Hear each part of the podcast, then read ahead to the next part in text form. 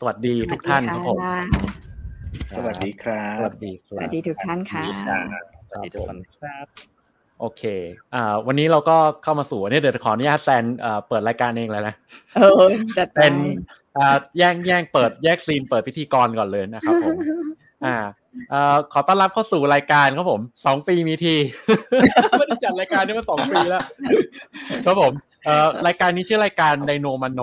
นะ เราเรากำกับตั้งแต่หัวเลยว่าเรามโนนะเพราะฉะนั้นเดี๋ยวแบบอีกสักครึ่งปีเกิดอะไรสักอย่างที่มันไม่เหมือนกับที่เราพูดวันเนี้ยจะมาทวงไม่ได้นะว่าแบบเหมือนเราแบบเหมือนเอ่อพูดไปได้ยังไงอะไรอย่างเงี้ยเออเพราะเราเกิดตั้งแต่แรกแล้ววันนี้เราแบบเหมือนมโนเต็มที่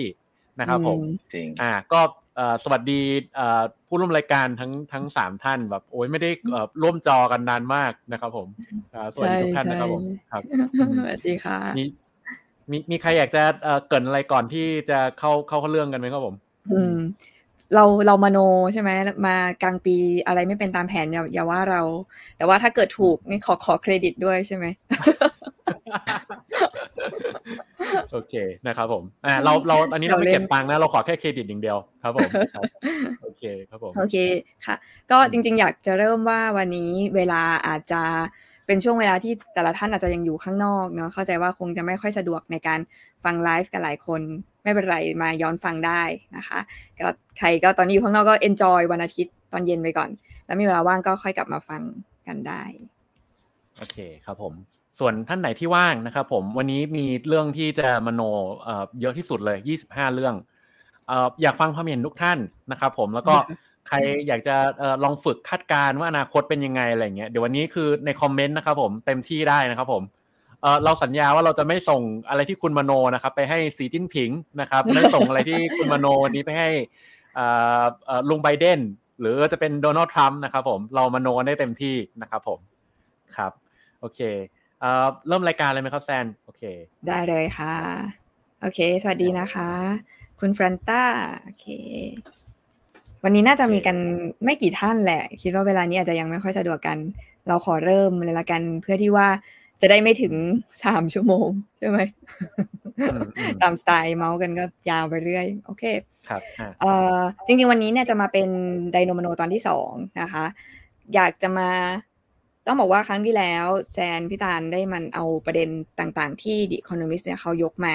เรื่องของปีนี้ว่าจะเกิดอะไรขึ้นเนาะก็สรุปออกมาได้เป็น 9 ประเด็นอืม ปีวันนี้เนี่ยเราจะมาเจาะลึกกันมากขึ้นในมุมมองเรื่องของเทคโนโลยีเศรษฐกิจการเมือง แล้วก็เรื่องของ ESG นะคะ โดย concept ต่างๆ เนี่ยมันมาจากเอ่อ Visual Capitalist ที่เขาเนี่ยรวบรวมข้อมูลมาจาก 700 article อย่างที่พี่บอมเกริ่นเอาไว้ แบ่งออกมาเป็น 25 หัวข้อ แล้วในแต่ละหัวข้อเนี่ยมันคือเรื่องที่มีโอกาสจะเกิดขึ้นในปีนี้เนาะเดี๋ยวเราจะค่อยๆเจาะไปในแต่ละ 25 หัวข้อ ซึ่งซึ่ง หัวข้อหลักเนี่ยมันมี5หัวข้อใหญ่แล้วก็25หัวข้อย่อย แล้วสุดท้ายเนี่ยเดี๋ยวเราจะมามโนกันว่า เราพวกเราสี่คนคิดกันยังไง ว่ามันจะใช่หรือไม่ใช่จะเกิดหรือไม่เกิด แล้วก็อยากฟังจากทุกท่านด้วยเหมือนกันว่าทุกท่านคิดว่าเห็นด้วยไม่เห็นด้วยกับสิ่งต่างๆ ที่มันมีโอกาสจะเกิดขึ้นในปีนี้นะคะขออนุญาตรีแคปสั้นๆนะคะก่อนที่เราจะไปเจาะลึกไอ้25ประเด็นกัน จากจะรีแคปครั้งที่แล้วเนี่ยที่คุยกันกับพี่ตาลเนาะว่า The Economist พูดถึง 9 ประเด็นนะคะ ประกอบไปด้วยอันแรกเนี่ย democracy in danger คือปีนี้มีการเลือกตั้งเยอะมาก แต่ไม่ได้แปลว่าการเลือกตั้งเยอะ จะแปลว่ามีประชาธิปไตยที่มากขึ้นบนทั่วโลกใบนี้นะคะ การเลือกตั้งมันก็จะตามมาด้วยความไม่แน่นอนต่างๆ ความขัดแย้งนะคะ บวกกับปีนี้เป็นปีที่ทุกๆ อย่างเปราะบาง คนที่จะขึ้นมาเป็นประธานาธิบดีของอเมริกาเนี่ยมีผลต่อออสิ่งต่างๆ ที่จะเกิดขึ้นต่อไปเป็นอย่างมาก ดังนั้นแล้วเนี่ยเราต้องมาดูกัน เรื่องของการเลือกตั้งในปีนี้เป็นต้องมาโฟกัสกันอย่างจริงจังนะคะประเด็นที่สอง multipolar disorder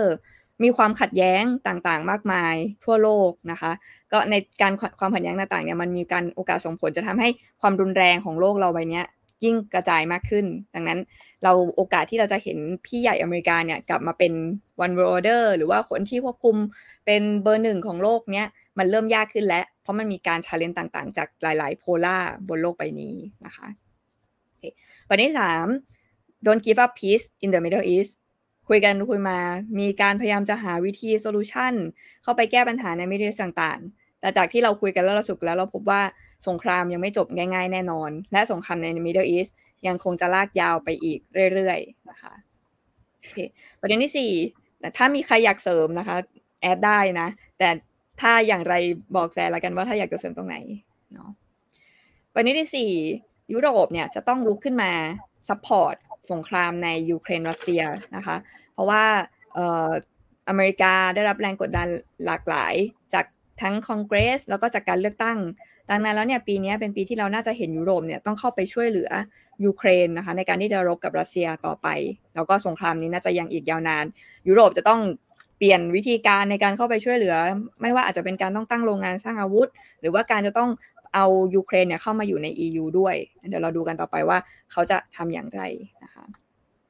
ประเด็นที่ 5 unprecedented uncharted not unthinkable ประเด็นนี้พูดถึงโดมิสเตอร์โดนัลด์ทรัมป์ที่เป็นผู้ชิงตำแหน่งประธานาธิบดีของพรรคริพับลิกันนะคะก็ทรัมป์เนี่ยมีคดีในเรื่องของการเลือกตั้งครั้งนี้แล้วอยู่ ดังนั้นแล้วเนี่ยทุกคนก็คิดว่า ทรัมป์เนี่ยไม่ควรจะได้นะ เพราะถ้าทรัมป์ได้ขึ้นมาเนี่ยมันจะกลายเป็นประธานาธิบดีคนแรกที่ยังมีคดีอยู่ แล้วก็กลายขึ้นมาเป็นประธานาธิบดีได้ยังไงนะคะ แต่สิ่งที่เราคุยกันเนี่ยกับพี่ตาลก็พบว่าเขาพยายามพูดในแง่ที่ว่าทรัมป์เนี่ยไม่ควรจะได้ แต่เรามองในมุมที่มันคือการพยายามฝังเข้าไปในจิตใต้สำนึกของคนนะคะ เพื่อจะให้มิสเตอร์โดนัลด์ทรัมป์เนี่ยได้มีได้ขึ้นมาเป็นประธานาธิบดี ประเด็นที่6 soft landing นะคะโดนคาร์วันอิด ประเด็นนี้พูดถึงเรื่องของสภาวะเศรษฐกิจนะคะ ว่าเราอะผ่านช่วงของการ soft landing มาแล้ว เพราะปีที่แล้วเนี่ยขึ้นดอกเบี้ยแรงและเร็วนะคะ แล้วก็เยอะมาก แต่ว่าเศรษฐกิจทั้งหลายเนี่ยยังดูเหมือนอยู่ในสภาพสภาวะที่ดีอยู่นะคะ อเมริกาก็ยังไม่มีอะไร crash แบบ crash หนักๆนะคะ GDP ก็เติบโตนะคะอินฟลชันก็ลดลงเนาะแต่สิ่งที่ economist ให้ให้ให้เอาไว้นะคะ แล้วเราคิดว่าเราเห็นด้วย คือปีนี้เนี่ย เรายังมีความเสี่ยงในสงครามที่มีโอกาสจะทำให้ดอกเบี้ยยังต้องคงเอาไว้อยู่ เพราะเขาต้องกลัวว่าถ้าเกิดน้ำมันขึ้นอินฟลชันก็จะขึ้น ดอกเบี้ยเนี่ยก็จะต้องคงเอาไว้ก่อน เพื่อป้องกันไม่ให้อินฟลชันมันขึ้นกลับมาอีกนะคะ บวกกับสภาวะเศรษฐกิจนอกอเมริกานั้นนะยังคงไม่ได้ไม่ได้ดีอยู่นะคะ จีนก็มีเรื่องปัญหาต่างๆของเขานะคะ บวกกับประเทศเล็ก ๆ เนี่ยที่เอ่อคือเป็นส่งออกอ ประเทศเล็กๆนะคะก็ประสบปัญหาในเรื่องของดอลลาร์แข็งนะคะก็ถ้าเกิดเขาต้องนำเข้าดอลลาร์แข็งก็จะเกิดการขาดดุลต่างๆ ซึ่งสิ่งเหล่านี้เองเนี่ยเราจะต้องมาดูกันต่อไปว่าปีนี้เนี่ยประเทศต่างๆ ทั่วโลกนะคะหรืออเมริกาเองก็ตามเนี่ยจะสามารถผ่านพ้นวิกฤตนะคะไปได้หรือเปล่า ข้อ 7 เรื่อง adoption decision ค่ะพูดถึงเรื่อง AI ว่าในวันนี้เนี่ยมีคนใช้ AI เพียงแค่ บริษัทเพียงแค่หนึ่งในสามเท่านั้นนะคะ ในสองในสามเนี่ยยังคงเฝ้าระวังอยู่ ไม่ว่าจะเป็นเรื่องของลอสูตรเรื่องของประเด็นทางกฎหมาย ประเด็นในเรื่องของจะละเมิดลิขสิทธิ์หรือเปล่าเดี๋ยววันนี้พี่บอมกับพี่หมออมจะเล่าเอาเรื่องนี้มาเล่าให้ฟังขยายความเพิ่มเติมนะคะ ว่าเรื่องของปีปีนี้เนี่ยเราจะเห็นเรื่องของการฟ้องร้องในคดีของ AI กันมากขึ้นนะคะข้อ8 Fund for Window อันนี้คือเรื่องของ ESG นะคะสรุปแล้วข้อ 8 ก็คือว่าบริษัทนะคะที่ยังคงจะยัง ขอโทษค่ะ ประเทศหรือบริษัทเนี่ยที่ยังใช้พลังงานจากทั้งสองอย่าง ทั้งจากพลังงานที่เป็นน้ำมัน และพยายามทันเฟอร์ตัวเองเนี่ยไปเป็นพลังงานสะอาด คือไม่ทิ้งอะไรอย่างใดอย่างหนึ่ง น่าจะเป็นคนที่รอดจากวิกฤตครั้งนี้นะคะ เพราะถ้าดูจากยุโรปเนี่ยก็ประสบปัญหาเรื่องพลังงานเป็นอย่างมาก ถึงแม้เขาจะยังเขาจะสามารถผลิตพลังงานสะอาดได้ก็ตาม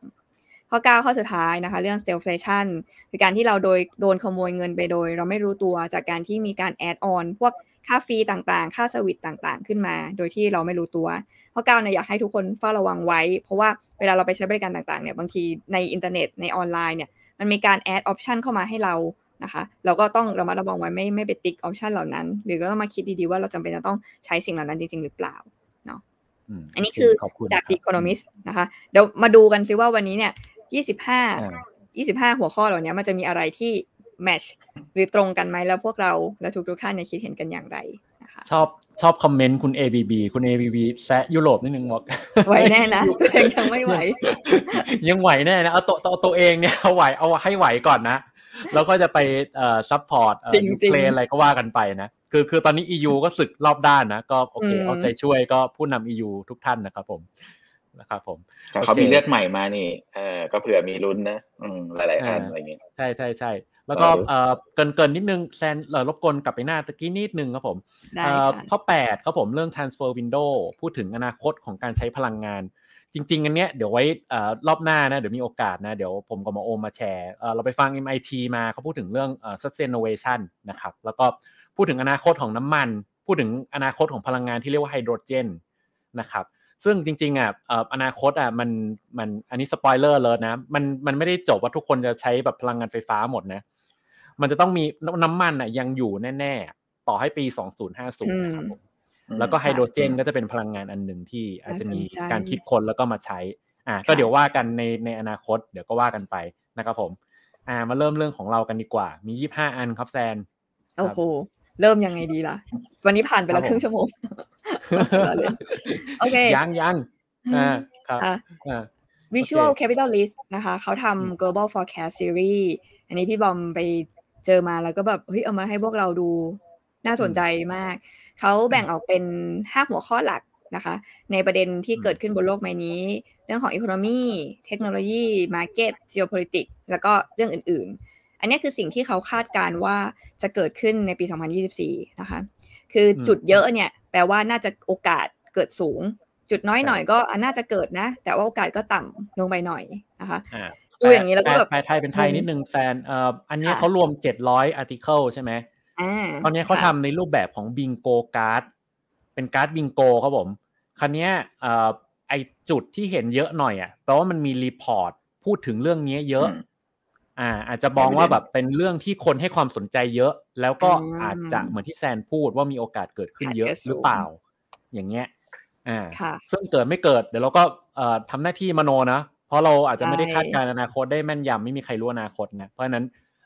มาคุยกันแต่ละเรื่องดูว่ามันมีเรื่องไหนที่แต่ละท่านคิดว่ายังไงบ้าง ใช่ใช่ได้เลยงั้นเราดูอย่างนี้จะงงเนอะเลยพวกเราเลยไป grouping มานะคะ ว่าห้าหัวข้อ ก็คุยกันทีละหัวข้อละกันจะได้ไม่งงนะคะ ก็ในเรื่องของตลาดหรือ market เนี่ยปีนี้เนี่ยมีการคาดการณ์ว่าเราจะเห็น S&P all time high ซึ่งก็อะเห็นไปแล้วใช่ไหมคะตัวบอลน่าจะกลับมานะคะ ตลาดญี่ปุ่น อันนี้มี opportunity สูงมากในตลาดญี่ปุ่น แล้วก็สุดท้ายเนี่ยการสร้างพอร์ตแบบ diversify portfolio เนี่ยก็น่าจะกลับมาฮิตนะคะเราน่าจะเป็นอะไรที่ได้ผลตอบแทนที่ดีที่สุด เนาะอืมโอเคอ่าพอยนี้อันนี้ก็เอ่อค่ะอันนี้เดี๋ยวผมเล่าให้ฟังก่อนทุกท่านทั้งสามท่านก็เอ่อเอ่อเดี๋ยวเสริมได้เลยนะครับผมเอ่อเริ่มเริ่มหัวข้อแรกก่อนนะครับผมเอ่อไม่แน่ใจทุกท่านคิดว่าเดี๋ยวปีนี้มันจะเหมือนมันจะเหมือนเมื่อสองสามปีก่อนไหมคืออันนี้อาจจะไม่รู้ไม่รู้ยังจำกันได้หรือเปล่านะใครที่มีความทรงจำย้อนไปเกินสามปีได้นะเอ่อสมัยก่อนนะ คือ S&P มันมันออทำไฮเสร็จ เราก็รู้สึกว่าเออพีคละขาย ขายที่ไหนได้ขายหมูครับผม เพราะว่าอีกไม่กี่เดือนถัดไปมันก็ออทำไฮอีก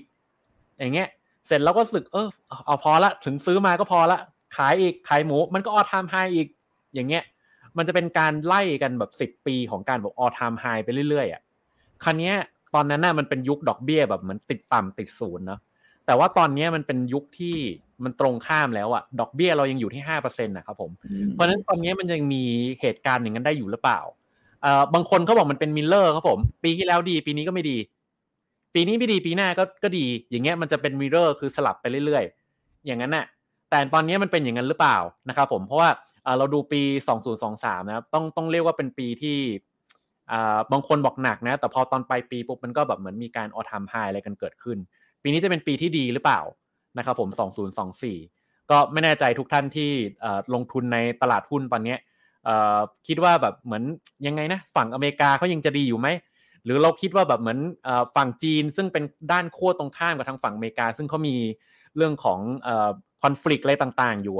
จะเป็นประมาณไหนได้บ้าง ยังดีอยู่ไหมหรือเป็นหรือหรืออาจจะไม่ดีหรืออะไรต่างๆ ได้หรือเปล่านะครับผมอ่า อันนี้ก่อนก่อนผมเริ่มไม่รู้ทั้งสามท่านมีอะไรจะเสริมเรื่อง S&P ไหมครับผมอ่าสายหน้าละหนึ่งครับ คุณคุณโอมีไหมครับผม ไม่ไม่มีครับเป็นเรื่องเดี๋ยวมีของเราโอเค คุณ ABB มโนแล้วหนึ่งโอ้โหมโนหนักมากเอาไปพันหกพันแล้วค่ะ โอเคนะครับผมเขียนโอเค จะเป็นจะเป็นเป้าหกพัน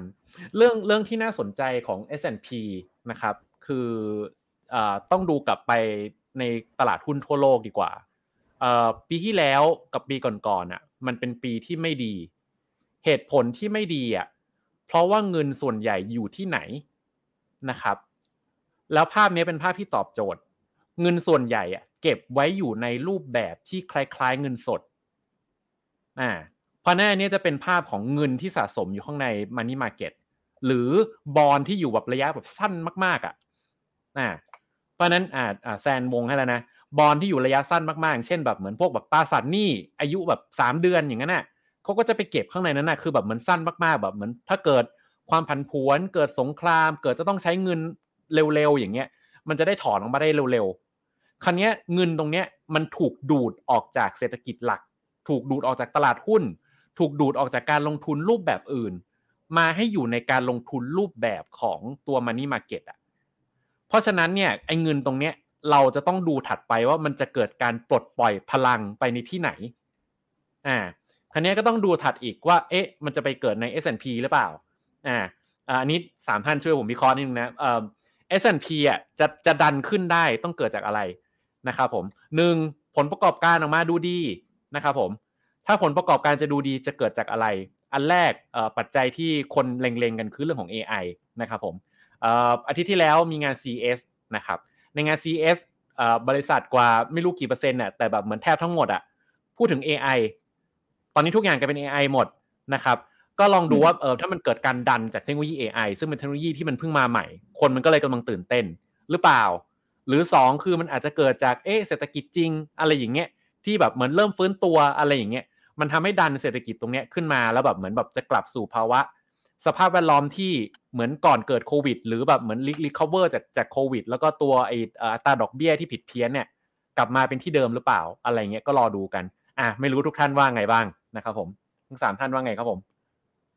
จริงๆ เราเราค่อนข้างไฮว่า AI จะเป็นตัวดันเศรษฐกิจใช่ไหมแต่ปีนี้มันก็มีความเสี่ยงของตัว AI อยู่ด้วยเหมือนกันนะจากหลาย ๆ ส่วนที่อาจจะมีเรื่องของเลกูเลตเข้ามาเอยหรือเรื่องของพวกการเอา AI ไปใช้ในทางที่ไม่ดีอะไรเงี้ยเพราะฉะนั้นในด้านหนึ่งเนี่ย ที่มันกำลังลอยลามอยู่มันอาจจะมีความเสี่ยงของอะไรที่แบบชะงักในแง่ของการใช้ในระบบก็ได้อะไรเงี้ยอืมแต่จากที่บอมว่าเนี่ยแหละ ว่าไอ้ไอ้เนี้ยเนี่ยมันอยู่ตั้งแต่หมอนยันเครื่องปิ้งขนมปังมั้งในงาน CES อะมีไปหมดเลย เออ ครับใช่ ใช่ใช่ตอนนี้ตอนนี้คือแบบอยู่ทุกที่เลยนะครับผมเออเราก็เลยไม่รู้ว่าไอ้ถัดไปอะเอ๊ะมันจะไปทางด้าน S&P เอ๊ะหรือว่าจริงๆมันอาจจะกลับไปที่ยุโรปก็ได้เงินน่ะ เพราะเงินมันคือมันคือของไหลนะ มันอาจจะแบบเหมือนอยู่ทั่วโลก แล้วมันก็อาจจะแบบเหมือนแบบเทไปที่ใดที่หนึ่งหรือมันจะมาเททางเอเชียหรือเปล่าเอเชียมีอะไรให้มันเหมือนแบบมีเรื่องน่าสนใจบ้าง อย่างเช่นเอ่อตลาดหุ้นจีนอย่างเงี้ยเอ่อเอ่อใครยังอยู่ตลาดหุ้นจีนตอนนี้ก็ต้องบอกว่าเป็นคนที่เหมือนรักความซาดิสนิดนึงนะใจแข็งเหมือนคนที่แบบเหมือนโดนแท้เคียนก็ไม่ไปอะครับผมเออคือแบบเหมือนเจ็บเลือดซิบๆก็ยังแบบเออแบบสีทนได้นะครับผมยังอยู่เนี่ย ก็รอดูว่าไอ้ตรงเนี้ยมันจะทำให้เหมือนกลับมา กลับมาแบบเป็นผลประโยชน์ต่อคุณหรือเปล่านะ เพราะว่าไม่รู้ว่าตอนนี้คือมันต่ำแบบต่ำแล้วอะแล้วพอต่ำแล้วมันก็ต่ำลงไปอีก ตอนนี้คือแบบต่ำจนไม่รู้จะต่ำยังไงแล้วหนาวแล้วเดี๋ยวอีกถัดไปข้างหน้ามันจะเป็นยังไงนะครับผมอ่าโอเคฉันฉันมีเสริมนิดนึงฉันว่ามันจะขึ้นไปจนกว่า เราจะคิดว่ามันจะขึ้นจริง ๆ ฉันอันนี้เซนติเมนต์นะทุกคนยังคิดว่าเฮ้ยสงครามก็มาดอกเบี้ยก็สูง มันจะขึ้นได้ยังไง เอาเป็นว่าตอนนี้สักเจ็ดสิบเปอร์เซ็นของคนยังคิดอย่างนี้อยู่นะคะ แต่วันที่สามสิบเปอร์เซ็นของคนเนี่ย เริ่มเอาใหม่ วันที่เจ็ดสิบเปอร์เซ็นของคนเริ่มคิดว่าเฮ้ยมันไปแน่ละหกพันหนึ่งมาแน่นอน วันนั้นแหละคือวันที่เดี๋ยวมันก็จะลงอะลองลองลองจะมีเหตุจริง ๆ ลองถามกับเพื่อนๆดูว่าคิดว่ายังไง ส่วนตัวแซนนะคือหูถึงเราจะรู้ก็ตาม แต่ตอนนี้ก็ยังคิดว่าเฮ้ยมันจะขึ้นได้ยังไงนะเออ มันไม่น่าจะขึ้นได้เลย เพราะสถานการณ์ต่าง ๆ มันไม่มันไม่ได้บอกว่าตลาดหุ้นอะ ยังจะไปต่อได้ อ่าอันนี้เทสกับโอเคตัวเองคนหนึ่งละอ่าโอเคเอ่อมีคุณ ABB บอกสงสัยสงสัยมันจะกระเด็นเข้าเซตหรือเปล่านะครับผมอ่าเซตก็เป็นอันหนึงที่เอ่อนะ เจ็บช้ำน้ำใจนะ แล้วก็เมื่อเมื่อไหร่จะกลับมานะนะครับผมเป็นเป็นหนึ่งอันอ่าเพราะฉะนั้นใช่เอ่อใช่อย่างนี้ไม่รู้เราเซตเซตเอ่อกติการายการอย่างนี้ดีไหมฟันธงมาคนละอันดีกว่า yes หรือ no อ่างั้นจะผมขึ้นผใช่ไหมม ผมใช่ผมผมผมให้ความเห็นต่างขึ้นหรือดีกว่าลงอืมอ่าผมมองผมมองผมคือเทรนด์ AI เนี่ยมีคนพูดถึงเยอะ แล้วก็กระแสโอเคก็มักจะบอกว่าแบบเฮ้ย AI มาว่ะเหมือนที่อ่าน้องแซนบอกแล้วว่าแบบคนยังมองว่ามันยังขึ้นได้อยู่ คือเท่าที่ไม่ไม่เราฉันฉันมองว่าคนคิดว่ามันไม่มีเหตุผลที่มันน่าจะขึ้นได้ อ่า โอเค ซึ่งนั่นคือการอืมมองไปอีกชั้นหนึ่งแต่ผมก็มองไปอีกชั้นหนึ่งอีกอืมแต่ว่า อ่าก็คือมันมันคือการล่อให้ขึ้นไป แต่ว่าอ่าส่วนตัวคือเต้าที่หาข้อมูลทำ research มาเนี่ยยังไม่เห็นเคสแบบ catastrophic failure ด้าน AI ที่ชัดๆเออยังไม่เห็นเคสแบบ scam ยังไม่เห็นเคส AI ที่แบบเป็นความพินาศความย่ำแย่หรือเหตุร้ายที่มันเกิดจาก AI ที่แบบมันจะแบบเป็นแฟกเตอร์ที่ทำให้คนอะแบบเหมือน กลัวขยาดหมดศรัทธาอืมเขามองว่าถ้ามองมองจากไอเขาเรียกอะไรนะไซเคิล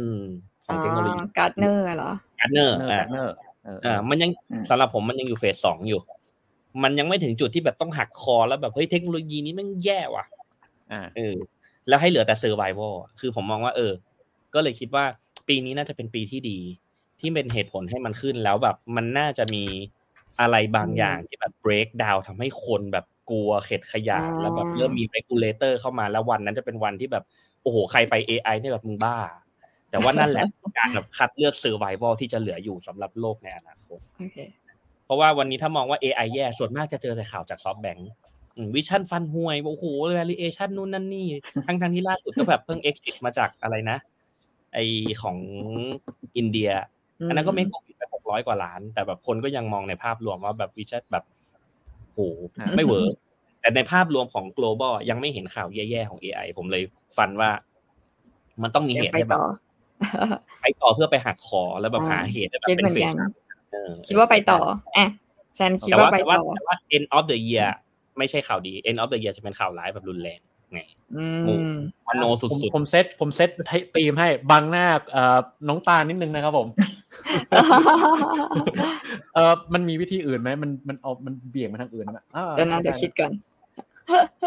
เออโอเคอ่ามาถามถามทั้งสามท่านงี้ S&P จะทำนิวไฮต่อไปจนถึงปีหน้าไหม เรามาคุยกันวันเนี้ย ในปีหน้า ต้นเดือนมกราคม S&P ยังจะทำนิวไฮไหมอ่า อ่าโอเคอ่าเอามุมนี้ดีกว่า นี้ได้แล้วกัน อ่าอะใครก่อน ใครก่อนๆสั้นๆเลยอะผมอะผมเริ่มสั้นๆก็ได้ครับโนครับ ผมมโนโอ้ว่าโนโอเคโอเค เปิดมาแล้วเปิดมาแล้วครับผมผมว่ามันจะขึ้นไปผมนิวไฮนะแต่ว่าพอมกรามันจะลงมาต่ำกว่า อืม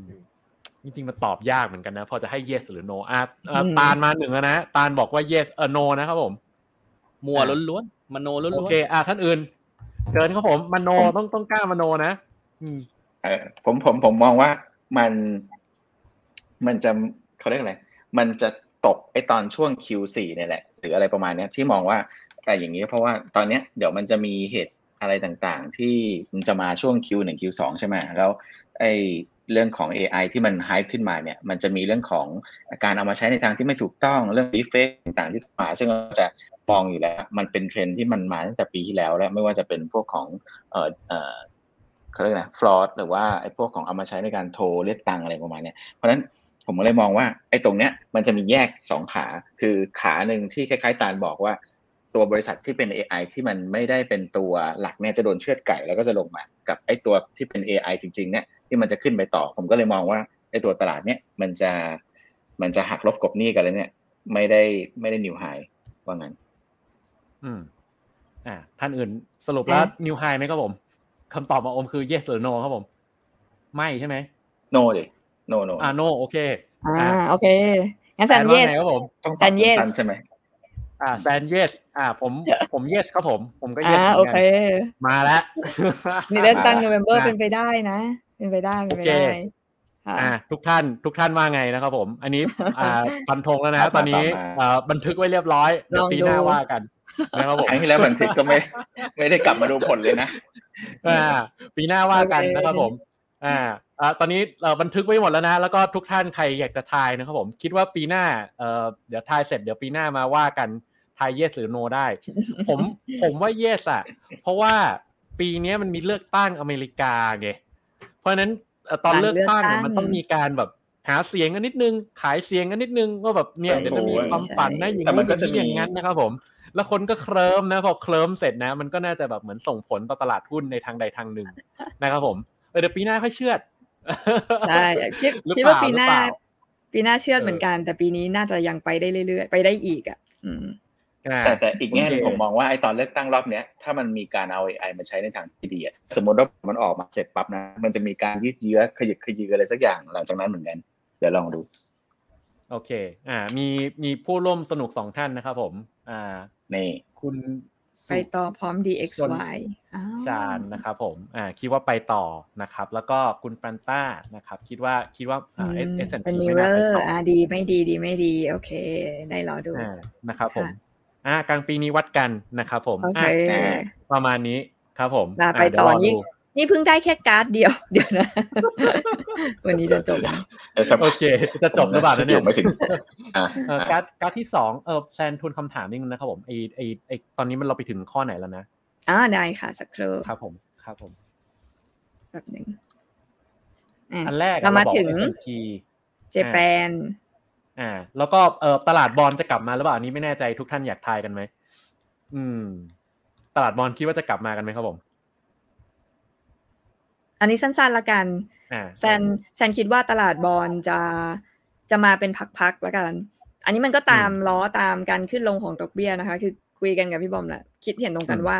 ปีนี้น่าจะเป็นปีที่ดอกเบี้ยเนี่ย ลงนะ แต่ลงแป๊บหนึ่งแล้วก็อาจจะหยุดแป๊บหนึ่งแล้วก็ขึ้นกลับไปใหม่ดังนั้นแล้วในตลาดบอลอาจจะกลับมาแค่ช่วงระยะเวลาสั้นๆที่เขาลดดอกเบี้ยกันนะใครใครถือบอลตอนที่มันแตะห้าเปอร์เซ็นต์เนี่ยตอนนี้ก็ได้กำไรไปประมาณสักเท่าไหร่แล้ว ห้าเปอร์เซ็นได้แล้วมั้งใช่ไหมก็เดี๋ยวรอดูว่าถ้าเขาลดดอกเบี้ยบอลคุณก็จะได้กำไร แต่ว่าก็ต้องดูต่อไปว่าเขาจะลดมาถึงเท่าไหร่ แล้วจะกลับไปอีกทีเมื่อไหร่อ่าเพราะฉะนั้นคำตอบแซนคืออะไรนะครับผม กลับหรือไม่กลับนะครับผม กลับมา แต่อาจจะไม่ยั่งยืนอ่าอ่าผมผมมองว่าไม่กลับมาอ๋ออ่าโอเคทั้งสองท่านมีไอ้นี่ไหม กลับแน่นอน นี่ โอ้โหนี่มีมีเหตุผลเลยไหมครับผม ดูมั่นใจผมดูผมมั่ว่านหใจมา โอ้สงครามจะยิงกันขนาดนี้วิธีหาเงินที่เร็วที่สุดคือหลอกเอาบอลหลอกผ่านบอลเนี่ยแหละครับอ่านี่ใช่คิดเหมือนกันหรือว่าจะมองมันปต้องระเทศไหนมันต้องมีโปรปกันด้าอะไรสักอย่าง ถูกมันต้องการฟันดิ้งเงินแบบเร็วเออเพแต่ราะฉะนั้นคือเวลาพูดเวลาผมพูดว่าบอลผมหมายถึงว่ามันคุมระยะสั้นด้วยไงตราสารหนี้ อีกอย่างคืออมสงครามมันเรื่องหนึ่งมันเป็นอีเวนท์ที่เอามาจัดและดึงเงินเข้าได้ แต่อีกอันหนึ่งก็คือเรื่องของการเอาบอลเอาสงครามนี่แหละมาล่อแล้วใช้บอลในการดึงเงินออกอืมจากตลาดหุ้นผมมองว่าเสถียรภาพเรื่องเรื่อง geopolitics นี่แหละจะเป็นตัวขับเคลื่อนให้ตลาดบอลกลับมามันโนล้วนๆอีกแล้วมาได้ ตอนนี้มันเรื่องมันช่วงมโนอยู่แล้วโอเคเราไม่ส่งโอเคตำรวจมาแล้มาวจับกันเองนะครับผมมาผมผมว่านี่อะมันเยอะเกินแบบ มันเยอะเกินกว่าปี 2019 เยอะมาก เยอะจนแบบใครจะซื้ออะ อืมอ่าพอพอพอแบบมันหาคนซื้อไม่ได้อะ มันก็จะแบบแบบยิวมันก็จะขึ้น มันก็จะไม่กลับไปเท่าที่จุดเดิม ผมมองงี้ยังมีเฟดอยู่นะ เฟดลดอ่า balance sheet ไปเยอะแล้วนะ อาจจะกลับมาซื้อก็ได้ อ่าอ่าอ่าโอเค อ่าตรงนี้ว่ากันนะครับผมโอเค ข้อถัดไปครับผม ญี่ปุ่นอะกลายเป็นญี่ปุ่นกลายเป็นกลายเป็นตลาดที่น่า Outperform สนใจอ่ากลายจะกลายจะกลายเป็นตลาดที่น่าสนใจในปีนี้ อันเนี้ยอันนี้เท้าความหลาย ๆ ท่านก่อนเดี๋ยวผมขอขอเปิดนะแล้วเดี๋ยวทุกท่านเผื่ออยากจะวิเคราะห์ก็เดี๋ยวเดี๋ยวเดี๋ยวเชิญได้เลยนะครับผม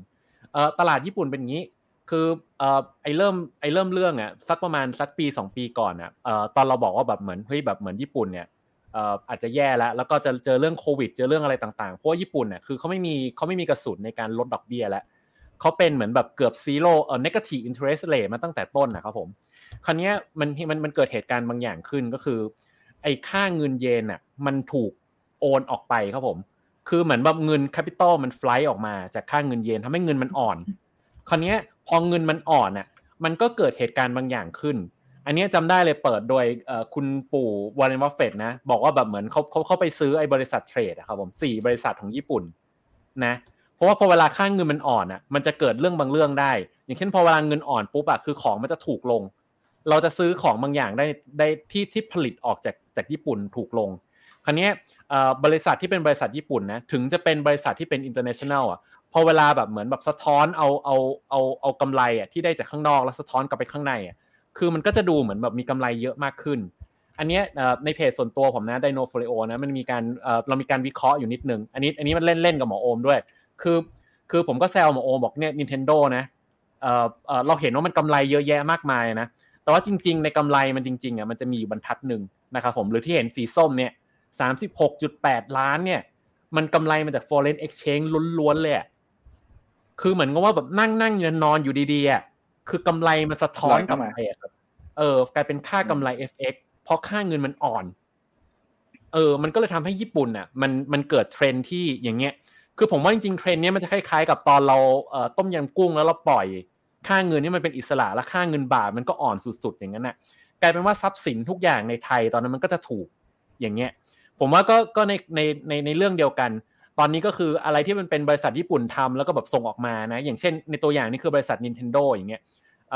ขายเครื่องเกม ขายเกม ขายนู่นขายนี่ขายนั่นอะไรอย่างเงี้ยมันก็สะท้อนออกมาปุ๊บก็ได้ก็ได้กำไรเยอะมากขึ้น โดยกำไรตรงนี้จะเป็นกำไรชั่วคราวกำไรจากค่าเงินนะครับผม หรือเราหลายคนนะก็รวมถึงผมด้วยนะ ก็โดนล่อครับผมให้ไปเก็บเงินญี่ปุ่น แล้วเก็บเสร็จยังไงเงินญี่ปุ่นอ่อนก็ต้องเก็บ เก็บเสร็จยังไงต้องรีบปล่อยเพราะไม่งั้นเดี๋ยวมันมันไม่รู้มันจะลงไปถึงอีกอีกอีกถึงเมื่อไหร่ เราก็ต้องหาเรื่องเข้าไปใช้เงินนะ ผมก็เอ่อตอนนั้นก็เก็บถึงจุดจุดหนึ่งก็รู้สึกว่าโอเค ได้เวลาลาไปเที่ยวโตเกียวแล้ว ก็ไปอยู่โตเกียวห้าวันนะครับผมก็เอ่อกินจนแบบเหมือนแบบเอ่อผมจำได้มีอากงคนหนึงไหว้ผมเลยแบบโอ้โหนี่แบบจะกินเยอะขนาดนี้เลยเหรอผมเข้าร้านซูชิแบบเหมือนคนไม่เคยกินปลาดิบนะ แล้วก็แบบจัดแบบเต็มเต็มโต๊ะอะไรอย่างเงี้ยเพราะรู้สึกว่ามันถูกมากสองหรืะไรชั่วโมงไม่ใช่เหรอ ใช่ใช่ใช่แต่คือตอนกินคือแบบเราซื้อเหมือนแบบ ซื้อเหมือนแบบเหมือนแบบเศรษฐีใหม่อะแล้วก็แบบมันซื้อแบบเหมือนเหมันทุกอย่างแบบเหมือนเหมือนถูกมากๆอะแล้วก็แบบเหมือนแบบกินแบบสวาปามสุด ๆ หรืออะไรอย่างเงี้ยนะครับผม เพราะเพราะเรื่องประมาณเนี้ยมันทำให้เอ่อญี่ปุ่นเนี่ยเอ่อค่าเงินอ่อน แล้วก็กลายเป็นกลายเป็นอ่าประเทศที่ มีความน่าสนใจในแง่ของเอ่อเอ่อ demand ต่าง ๆ ที่อยากจะเข้าไปซื้ออะไรบางอย่างในญี่ปุ่นนะครับผม แล้วตรงเนี้ยมันก็จะสะท้อนออกมาในบริษัทญี่ปุ่นที่ที่ที่มีหน้าที่ส่งออก อย่างเช่น บริษัท trade ต่างๆ เหมือนของคุณอืมวอร์เรนบัฟเฟตหรือของเอ่อเอ่อบริษัท Nintendo หรือบริษัทต่างๆ นะครับผม อ่าประมาณนี้อ่าทั้งสามท่านว่าไงครับผม คือจะเสริมว่าในช่วงสามปีเนี้ยเราจะเห็นว่าเขาเข็นในตัวคอนเทนต์ออกมาเยอะมาก โดยเฉพาะในธีมของนอสตาเจีย ใครที่เคยอ่านการ์ตูนพวกไดตะลุยแดนเวทมนต์หรือแม้แต่กันดั้มซีที่ยังอยู่ในโรงเร็วๆนี้ หรือแม้แต่ไอ้มาสไลเดอร์ไฟอะไรพวกเนี้ยคือเขาเข็นของเก่าๆ มาขายคนที่เริ่มมีอันจะหมายถึงว่าอะไรมี purchasing หน่อยอะคือเราแก่ขึ้นแล้วใช่ไหมแล้วเรามีตังค์เราก็อืมอยากจะไปเสพอะไรเงี้ยเพราะฉะนั้นอืมไอ้ตรงเนี้ยไอ้ตัว collectible item ต่างๆ Nintendo อะไรต่างๆ เนี่ยมันมันมันถึงถูกเข็นออกมาเยอะมาก แล้วเนี่ยไอ้ตรงเนี้ยเอ่อ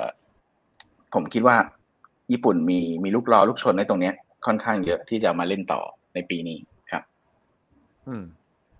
ครับผม ผมมองต่างอืมวันนี้ผมมาในทีมมองต่าง เออมีคุณนั่นแหละ ทีมเราต้องมีคุณเออเพราะเออเว้ยย่างเงี้ยแหละโอเคมันต้องมีคนกวนสักคนหนึ่งอะไม่ได้กวนแบบตั้งใจกวนนะแต่คือพยายามมองในมุมมองของของอืม geopolitics อ่าคือ ผมว่าปีนี้เนี่ย ส่วนตัวผมมองว่า ญี่ปุ่นจะวุ่นวาย status ของ economic ญี่ปุ่นจะเหมือน status ของไต้หวันปีนี้ อืมอืมคือถ้าทุกคนจำได้คือความตึงเครียดตรงช่องแคบไต้หวันน่ะมันมันป่วนทั้ง Export Import ป่วน GDP ไต้หวันอยู่สักระยะหนึ่งอะทีเนี้ยการที่การที่ยูเครนสงครามยูเครนตรงนั้นเริ่มลดกำลังลง เริ่มลดแบบโฟกัสลงอะอเมริกาเริ่มถ่ายโอน โฟกัสมาทางแปซิฟิกมากขึ้น กองเรือที่เจ็ดมากขึ้นเพ ราะฉะนั้นเนี่ยปฏิเสธไม่ได้ว่าฐานทัพเรือหลัก ๆ ในแปซิฟิกของอเมริกาอยู่สองจุดคือเกาะกวมกับโอกินาวาอืมแล้วรัสเซียกับจีนเองก็จับมือกันมีกองเรือลาดตระวัน Pacific Petro Unit อืมเนี่ยทัพร่วมกันด้วย ดังนั้นนะผมมองว่าคือยังไงอะแน่นอนเอฟเฟกให้เยนอะยังไงก็กดให้เยนถูกอยู่แล้วเหมือนที่พี่บอมบอก มันอาจจะส่งผลดีนะ ในแง่ของการแบบ realize gain ที่เขาไป invest ต่างประเทศ แต่ผมมองว่าความเสี่ยงที่ที่ economic จะกลับมาในตลาดหุ้นของญี่ปุ่นอะมุมผมผมก็ยังมองว่ามันยังดูมันยังดูเร็วเกินไป อืมผมเลยมองว่า อืมมันอาจจะไม่ได้ไปได้มา แต่มองในแง่ของ negative มากกว่าจาก pressure ที่มาจากความตึงเครียดของสถานการณ์ฝั่งฝั่งแปซิฟิกครับอืมอืมโอเค มีเหตุผลโอเคมีเหตุผลอะเราควรเดินหน้าเหมือนเหมือนเหมือนที่อาจารย์อะ เดินหน้าติดดอยทองเออเออปาดบ้างไหมเดินหน้าติดดอย SoftBank โอเคฉันโอเคฉันฉันให้มุมมองฉันบ้างดีกว่าฉันฉันว่าญี่ปุ่นจะกลับมาหลายมีมีหลายมีหลายพอยที่มานั่งคิด อันแรกเนี่ย คือเรื่องของค่าเงินที่อ่อนของเขาอะค่ะ มันก็มาจากนโยบายของรัฐบาลเนาะถ้าเรามองภาพใหญ่จริง ๆ แล้วอะโลกเวลาประเทศบริหารมันก็มีฝั่งรัฐบาลกับฝั่งเอกชนใช่ไหมคะ รัฐบาลเนี่ยยังคงดำรงสถานะการเป็นดอกเบี้ยติดลบไอ้ลบ 0.1 negative บไอ้ negative yield ของเขาอยู่ ซึ่ง negative yield ของเขาอะมันก็จะส่งผลให้เงินอ่อน แต่ว่าพอเรามานองดูว่าเฮ้ยเงินอ่อน ญี่ปุ่นเป็นประเทศที่ส่งออกหรือนำเข้าเป็นหลักล่ะอ่าเขาก็อาจจะนำเข้าบ้าง แต่ส่วนหนึ่งของงานหลักๆของเขาอะค่ะคือการส่งออกเทคโนโลยี ส่งออกสินค้าต่างๆ ออกไปข้างนอก ดังนั้นการลดค่าเงินของรัฐบาลมาส่งผลทำให้บริษัทเอกชนเนี่ยได้ประโยชน์ ซึ่งอะถ้ามองตลาดหุ้น บริษัทตลาดหุ้นมาจากอะไร ก็มาจากบริษัทเอกชนนะคะบริษัทเอกชนได้ประโยชน์แน่นอนตลาดหุ้นเนี่ยจะ outperform มีโอกาสจะ outperform ตามสูงมาก อันที่หนึ่งอันที่สองที่คุยกับอาจารย์แอนดรูเมื่อครั้งที่แล้วเนาะอาจารย์แอนดรูก็มองเหมือนกันว่าญี่ปุ่นเนี่ยบริษัทเอกชนมี cash เยอะนะ ในขณะที่ยิวของบริษัทอ่ายิวของพันธบัตรเนี่ยติดลบ แต่ว่าบริษัทญี่ปุ่นสามารถทำกำไรได้เจ็ดเปอร์เซ็นถ้าคือคิดแบบง่ายๆ ถ้าเป็นคุณคุณจะลงเอาเงินไปลงในยิว ในบอลของญี่ปุ่น หรือว่าคุณจะเอามาซื้อหุ้นญี่ปุ่นล่ะอ่าถ้าคิดแบบในฐานะของคุณเป็นประชากรญี่ปุ่น ใครๆก็อยากจะซื้อหุ้นบริษัทญี่ปุ่นมากกว่า เพราะว่ามีโอกาสเติบโต แล้วยังได้ดอกเบี้ยได้ปันผลถ้าจะไม่ผิดน่าจะสามหรือสี่เปอร์เซ็นด้วยซ้ำนะคะอ่าประเด็นที่สองประเด็นที่สามเรื่องสงคราม สงครามเนี้ยวันนั้นได้เรียนอาจารย์ในคอร์ส The Great Reset นะคะอาจารย์พูดถึงบริษัท Mitsubishi Heavy Duty ที่ผลิตอาวุธ เรามองว่าเฮ้ยถ้าสงครามมาจริง บริษัทญี่ปุ่นเนี่ยน่าจะยังมีอีกหลายบริษัทนะที่ยังสามารถผลิตอาวุธส่งออกได้ไม่ใช่แค่มิซูบิชิอย่างเดียว แล้วบริษัทเหล่านั้นนะถ้าเขาเพิ่มกำลังการผลิตออกมาค่ะมันก็จะส่งผลกลับไปที่มาลานชิตของเขาทำให้เขามี revenue กลับมาได้อะอันนี้อะพอยที่สี่ที่สังเกต เราสังเกตว่าของญี่ปุ่นที่มาขายบ้านเราอะเงินอ่อนนะ แต่ทำไมของมาขายบ้านเราราคาไม่ลงเลยล่ะฉันชอบเสื้อของ Uniqlo ทำไม Uniqlo ราคาไม่ลงแต่ราคากลับเพิ่มขึ้นแทน ดังนั้นถ้าเกิดเขายังสามารถเขาไม่ต้องลดราคาสินค้า แค่เขา keep ราคาสินค้าได้อะค่ะเขาได้กำไรจาก foreign exchange ไปเหมือนกับ Nintendo ไปแบบเต็มเต็มอิ่มเลยอะดังนั้นด้วยสี่ข้อหลักๆเนี่ยฉันมองว่าญี่ปุ่นเนี่ยน่าจะยังปีนี้เป็นปีที่หุ้นญี่ปุ่นน่าจะมา อืม โอเค อ่าอันนี้อันนี้แซวเฉยๆนะไอ้มันมันก่อนหมอโอมนะน่าจะน่าจะหมอโอมเลยแหละบอกว่าแบบเหมือนอ่าเดี๋ยวนี้เขามีเทคโนโลยีแบบเอาเอารีโมทรีโมทเกมอะรีโมท Play ห้า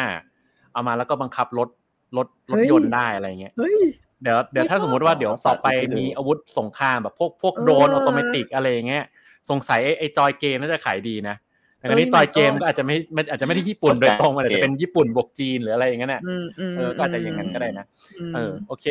อะงี้วิเคราะห์กันจบแล้วนะผมผมผมว่าญี่ปุ่นเนี่ยผมผมมีประเด็นหนึ่งเดี๋ยวขอเสริมทั้งทั้งทั้งสามท่าน ตอนนี้ตอนนี้เป็นเป็นแซนเยสนะแซนคิดว่าญี่ปุ่นน่าจะน่าจะขึ้นนะหมออมก็บอกขึ้นใช่ไหมแล้วก็มีมีมีมีเอ่อเอ่อคุณตาลคุณตาลอาจจะมองเห็นต่างว่าญี่ปุ่นอะอาจจะเกิดความผันผวนแล้วก็อาจจะตก ผมมามองว่าญี่ปุ่นขึ้นจากเทรนระยะยาวบางอัน คือคือผมอะเป็นเป็นสาย AI เพราะนั้นผมจะมองจากมุม AI เป็นหลัก คือญี่ปุ่นน่ะทุกวันนี้เขาลงทุนอยู่ในทั่วโลก เพราะว่าแรงงานในบ้านตัวเองมันแพง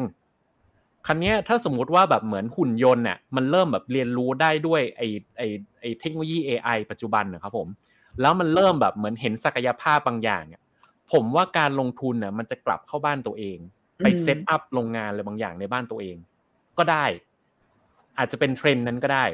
ผมก็เลยคิดว่าเทรนด์ระยะยาวไม่แน่นะ เพราะตะกี้เอ่อจริง ๆ ก่อนก่อนเริ่มรายการหมอโอมีมีมีภาพเอ่อของไอตัว topic มาให้ดูนะ แล้วก็แล้วก็ดูแล้วก็รู้สึกว่าเอ๊มันจะมีบริษัทที่มันเป็นบริษัทแขนหุ่นยนต์อะจริง ๆ ญี่ปุ่นนะยังมียังมีไพ่ไม้ตายอันหนึ่งคือคือแขนหุ่นยนต์ครับผมบริษัทแขนหุ่นยนต์ญี่ปุ่นนะถ้าสมมติว่าบวก AI เข้าไปมันเป็น embodiment ไม่แน่นะ อ่า มันอาจจะเกิด อ่า อันเนี้ยภาพภาพนี้ครับผม อ่า บริษัท K KN เบอร์สี่เคอยู่บน ใช่ใช่อ่าเดี๋ยวนะเดี๋ยวพยายามจะเอาคนออกไปก่อนเดี๋ยวนะเราเราเรามโนกันปีเดียวป่ะ เราไม่ได้มโนลองเทอมป่ะปีปีเดียวปีเดียว ปีเดียวปีเดียว อ่าอ่าเพ ราะนั้นอะอันนี้อ่าคำถามผมคิดผมเขียนไว้ชัดเจนแล้วนะ อันนี้คือล็อกไว้ทุกทุกอย่างนะ ตลาดหุ้นจะขึ้นกว่าปีสองศูนย์สองสามหรือเปล่านะครับผม อ่า ชัดเจนนะ โอเค เพราะฉะนั้นผมตอบ yes อ่าเพราะนั้นก็จะเป็นแซนโอม บอม yes นะครับผมอืมอ่า แล้วก็แล้วก็เป็นเป็นตาลคิดว่า no โอเค มี point point AI น่าสนใจค่ะพี่บอม คือญี่ปุ่นเนี่ยเป็นประเทศที่ประชากรติดลบมานานแล้ว ดังนั้นแล้วเนี่ยมันไม่มีมันยิ่งดีใหญ่เลย พอคนคนน้อย ผู้สูงอายุเยอะ แล้วยิ่งมี AI ขึ้นมา คุณไม่มีต้นทุนทางการเงินจากคน แทบจะแบบคือเรียกว่าน้อยกว่าประเทศอื่นละกันดังนั้นเขามีโอกาสที่จะเอา AI เข้ามาใช้ได้เลยอย่างรวดเร็วมากอ่าโอเคนะครับผมอ่าก็ทั้งสามพันบวก yes นะครับผม ก็คุณตาลบอก no อ่าผมพิมพ์ก่อน โอเค อ่า หลักฐานมัดเรียบร้อย ปีหน้าว่ากัน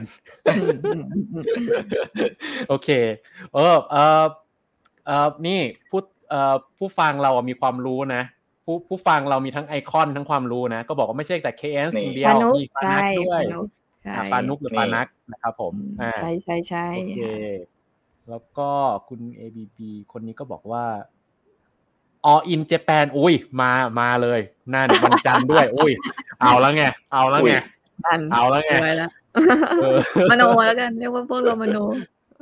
เออโอเคโอเคนะครับผม อะก็ว่ากันไปนะครับผมอะเหมือนกันนะต้องบอกว่าการลงทุนมีความเสี่ยงนะคะ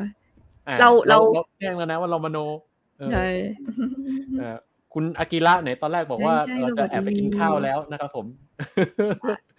มามาทิ้งทวนก่อนอืมบอกว่าแบบเหมือนอีวีล่ะ เอออีวีก็อาจจะมาหรือเปล่าหรืออะไรเงี้ยเออเพแต่ราะว่าว่าเขามันมีเห็นข้อเสี่ยงเหมือนกันอาจอาจจะเป็นเหมือนที่ที่ตาลว่าก็ได้เพราะว่าปีเนี้ยเราเห็นเลยว่าแบบเหมือนรถยนต์ญี่ปุ่นเนี่ยมันมันตามหลัมันงมันเพื่ดูอนอยู่ด้อยกว่ารถยนต์จีนไม่รู้ทั้งสามท่านคิดไหมผมรู้สึกใช่ว่าแบบใช่เหมือนแบบแบบเหมือนแบบตกเยอะอะแล้วก็ ผมผมมีไปไปฟังสัมภาษณ์ผู้บริหารโตโยต้ากับอีกบริษัทหนึ่งน่าจะอีซูซูในไทยอะเขาก็เขาก็อ้างว่าแบบเหมือนมันน่าจะเป็นเรื่องของสภาวะเศรษฐกิจที่ยังไม่ค่อยดีอะไรเงี้ยทำให้รถยนต์อะขายไม่ค่อยได้หรืออะไรเงี้ยนะแต่เราก็ไม่รู้ว่าจริง ๆ ระยะยาวอะคือบริษัทรถยนต์ต่างๆ ในญี่ปุ่นเนี่ยเริ่มเสียตลาดให้กับกับต่างชาติหรือยัง แล้วก็อาจจะส่งผลต่อไปให้บริษัทพวกเนี้ยรายได้ลดลงด้วยหรือเปล่าหรืออะไรเงี้ยครับผม ครับอืมจริงๆอยากเสริมตรงนี้ด้วยเพราะวันก่อนเห็นเห็นมีข่าวนำเสนอเรื่องของที่เอ่อบริษัท BYD อะ BYD ของจีนเนี่ยแหละครับที่เขามีเรือเดินสมุทรที่เอาไว้ใช้บรรทุกรถเป็นของตัวเอง อืมอืมจริงๆ คือถ้ามองในแง่ของ cost of ownership อะตรงเนี้ยถือเป็นการแบบ เป็นเป็นอีกหนึ่ง ผมมองว่าเป็นอีกหนึ่งมิติที่ยังไม่เห็นโมเดลนี้ในผู้ส่งออกรถยนต์เจ้าเก่าๆนะอืม แต่แน่นอนอะคือ ปฏิเสธไม่ได้ว่าค่ายรถยนต์จากจีนตอนนี้โอ้โหตีแบบตี service อืมทั้งโลกเลยแหละเนาะอ่าเพราะฉะนั้นก็โอเคเออเอออันเนี้ยจริง ๆ อันนี้เป็นอีกหนึ่งอันเหมือนกันนะที่ที่ทำให้ผมมองมองญี่ปุ่นจะลงเหมือนกัน เพราะเขาเสียตลาดทั้งตลาดเทคโนโลยีอะให้กับจีนเลยล่ะ พอสมควรเลยครับมอันนี้เห็นโคต่างเห็นต่างเขาเสียให้จีนก็จริง แต่ว่าเขาแต่จีนอะเอ่อโดนเรื่อง trade war อยู่ คือจีนน่ะเก่งกว่าก็จริงนะ แต่ว่าจีนไม่สามารถส่งออกได้เหมือนกับที่ญี่ปุ่นอะส่งออกได้ทั่วโลกอะพอยนี้ก็อะต้องเอามาคิดในตัวแปรเหมือนกัน ต้องมาเถียงเอาอันนี้ละต้องมาเถียงกัน เพราะจีนไม่ได้ต้องการเอาจริง ๆ คือจีนเองแค่ consume ภายในประเทศก็แบบ ก็อืมก็มากพออยู่แล้ว แล้วนั่นก็เป็นคอน sumer ที่ตัวใหญ่ของโลกเหมือนกันอะช่างไม่เป็นไรเอาวันนี้เรามามโนวันนี้เรามามโนปีปีหน้ารู้กันปีหน้ารู้กันเออปีหน้าอ่ารู้กันเริ่มเริ่มมีความขัดแย้งกันนิดนึงครับผม ระหว่างมุมมองของอ่า pro จีนกับ proญี่ปุ่นนิดนึง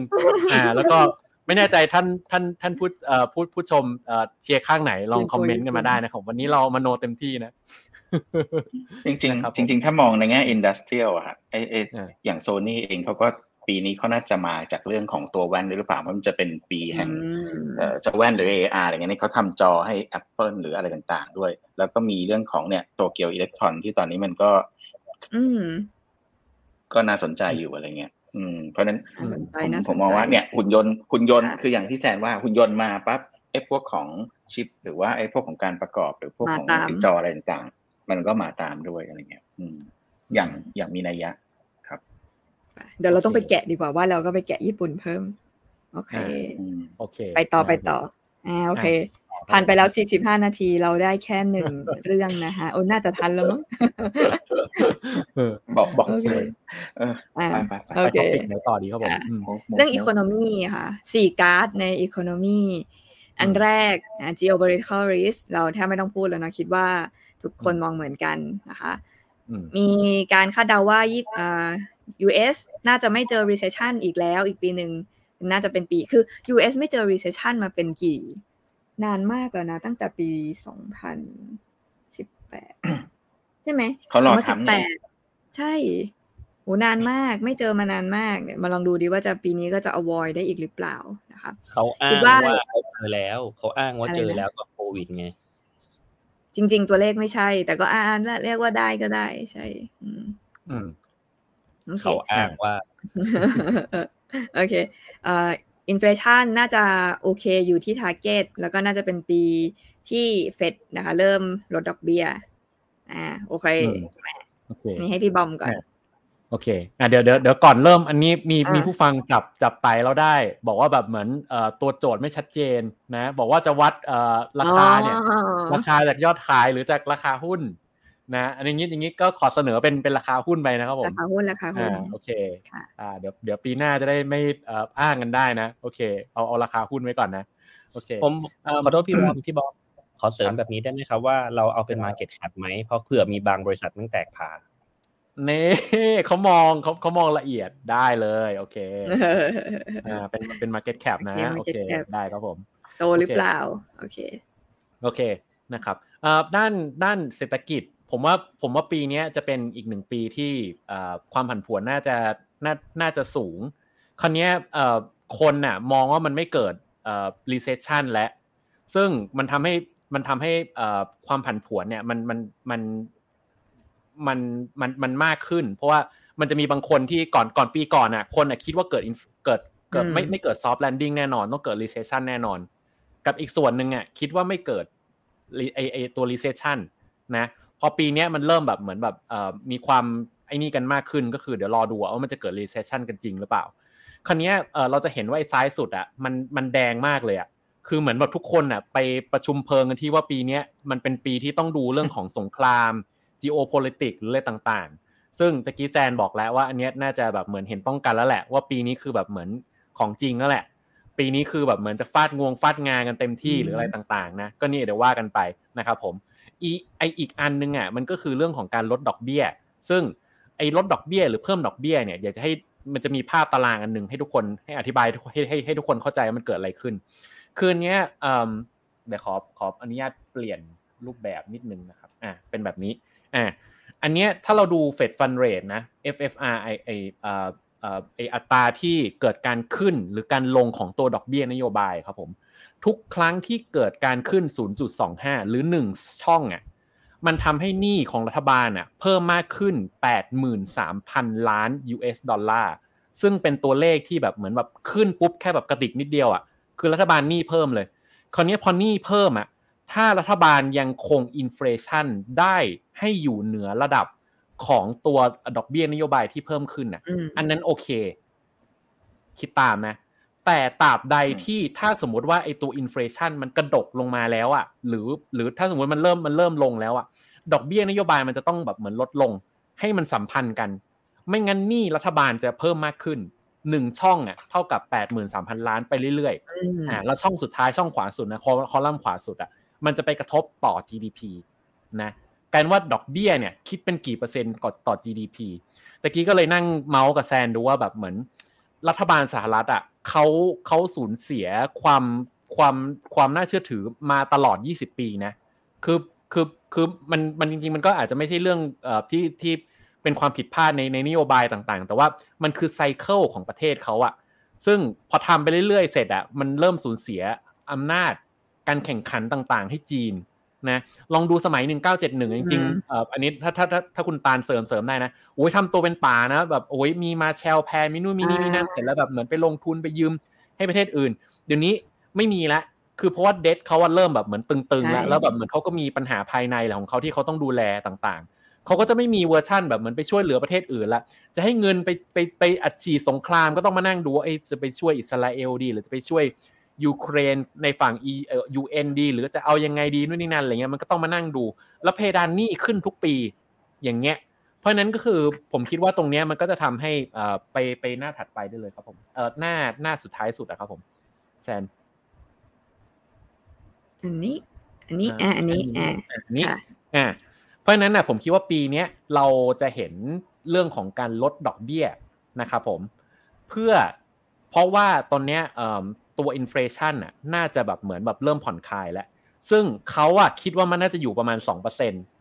อันนี้ไม่แน่ใจนะว่าสองเปอร์เซ็นจริงไหม แต่ว่าดอกเบี้ยมันจะต้องลดลดนำไปก่อนนะครับเพื่อเพื่อที่จะให้อยู่ต่ำกว่าตัว inflation นะครับอ่าอ่าเพื่อเพื่อคุม inflation ให้อยู่เอาใหม่อ่า inflation เส้นเส้นสีเหลืองนะแล้วก็ตัวไอ้ดอกเบี้ยนโยบายที่เราคุยกันอยู่คือคือเส้นสีน้ำเงิน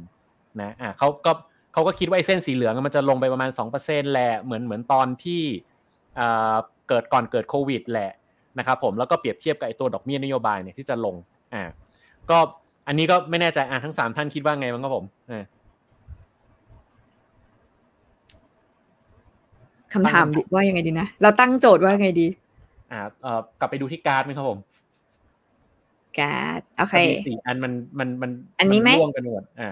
อ่าโอเค inflation stay cool around target อ่าโอเคอ่าถ้างั้นผมตั้งโจทย์ให้ inflation จะกลับไปที่สองเปอร์เซ็นต์ไหมอ่า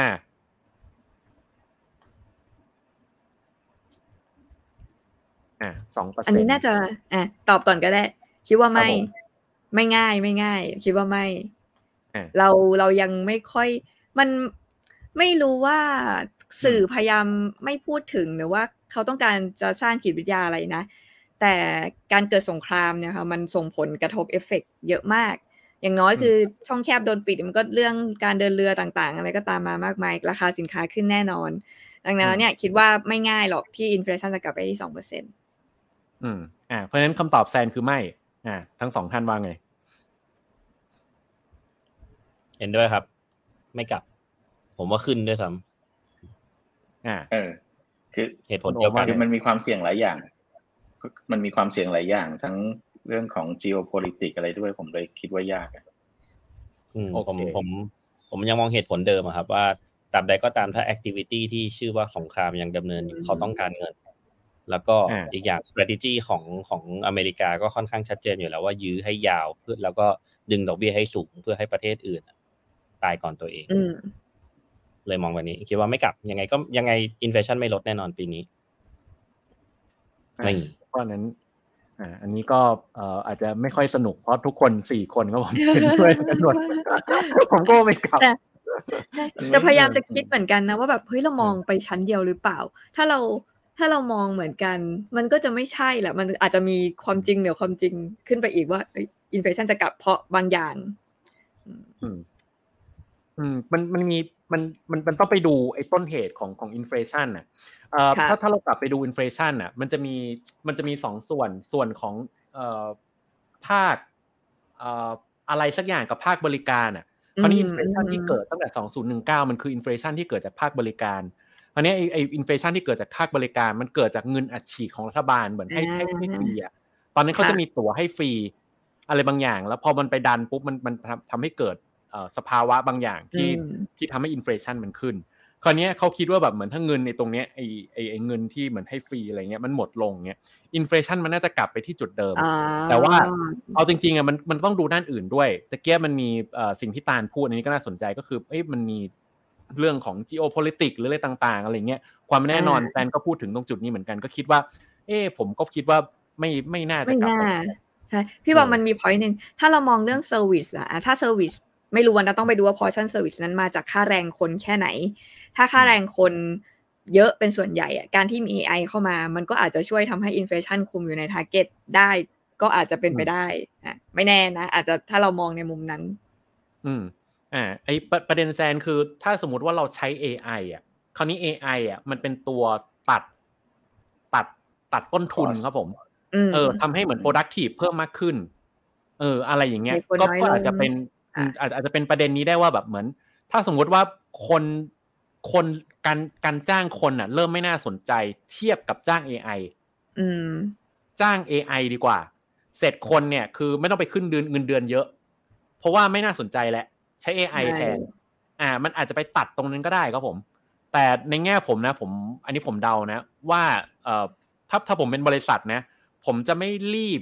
ไล่คนออกจริงๆ เดี๋ยวเดี๋ยวหมอโอมีประเด็นนี้ด้วยนะ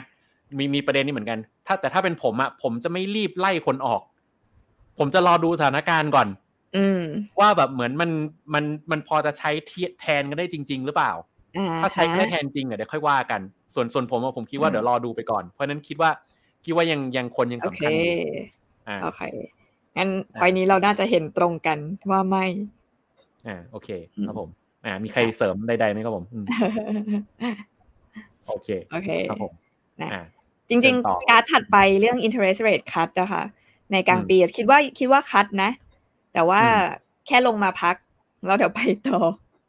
เออเอออันอันนี้อันนี้เป็นประเด็นเหมือนกันตอนตอนช่วงโควิดแรก ๆ เลยจำได้ว่าเรามาไลฟ์อย่างเงี้ยแล้วผมก็ไลฟ์กับแซน แล้วผมก็บอกว่าแบบเหมือนเราเอาปีโมเดลหนึ่งเก้าเจ็ดหนึ่งมาเทียบ เพราะว่าสถานการณ์มันคล้ายกันตอนนั้นมันมีสงคราม มีการขึ้นดอกเบี้ย มีราคาน้ำมันที่แบบมันพุ่งสูงขึ้นหรืออะไรต่างๆ มีความไม่แน่นอนเกิดขึ้น ปุ๊บตอนนั้นสิ่งที่ธนาคารกลางทำอะ คือขึ้นดอกเบี้ยไปสุดเลย แล้วลงมาดูดูสถานการณ์ก่อน เสร็จแล้วก็ขึ้นไปอีกรอบหนึ่งอะไรอย่างเงี้ยมันมีการขึ้นลงขึ้นลงหลายรอบอะ ก็เลยคิดว่ารอบนี้ไม่แน่ใจว่าแบบเหมือนมันจะมีการลงขึ้นมาเพื่อแบบเหมือนดูอะไรบางอย่างก่อนหรือเปล่า แล้วอาจจะแบบค่อยคิดอีกทีนึงว่าจะคงไว้อยู่หรือว่าจะอะไรต่างๆ แต่คิดว่าแบบเหมือนตัวดอกเบี้ยนโยบายไม่น่าแบบเหมือนกลับไปกลับไปต่ำเท่าเท่าเท่าเหมือนก่อนโควิด แล้ว อันนี้เดานะ ในปีนี้นะครับผม อ่า โอเค อ่า โอเคอืมอ่า มีคนมีมีคุณกิติ บอกว่า money velocity ยังเหมือนเดิม เอ่อ quantitative tapering ก็แทบน้อยมาก ถูกขยับเพดานนี่อีก อ่า ประมาณนี้นะครับ โอเค ครับ โอเคค่ะ ไปต่อกันงั้นไปต่อนะ จริง ๆ ฉันอยากจะแค่เล่าภาพนี้ไม่ขึ้นสักครู่นะคะอะภาพนี้อยากจะมาเล่าสู่กันฟังแหละคิดว่าหลาย ๆ ท่านที่ได้ฟังพวกเราก็น่าจะเข้าใจภาพสองภาพที่แซนพามจะเปรียบเทียบนะคะ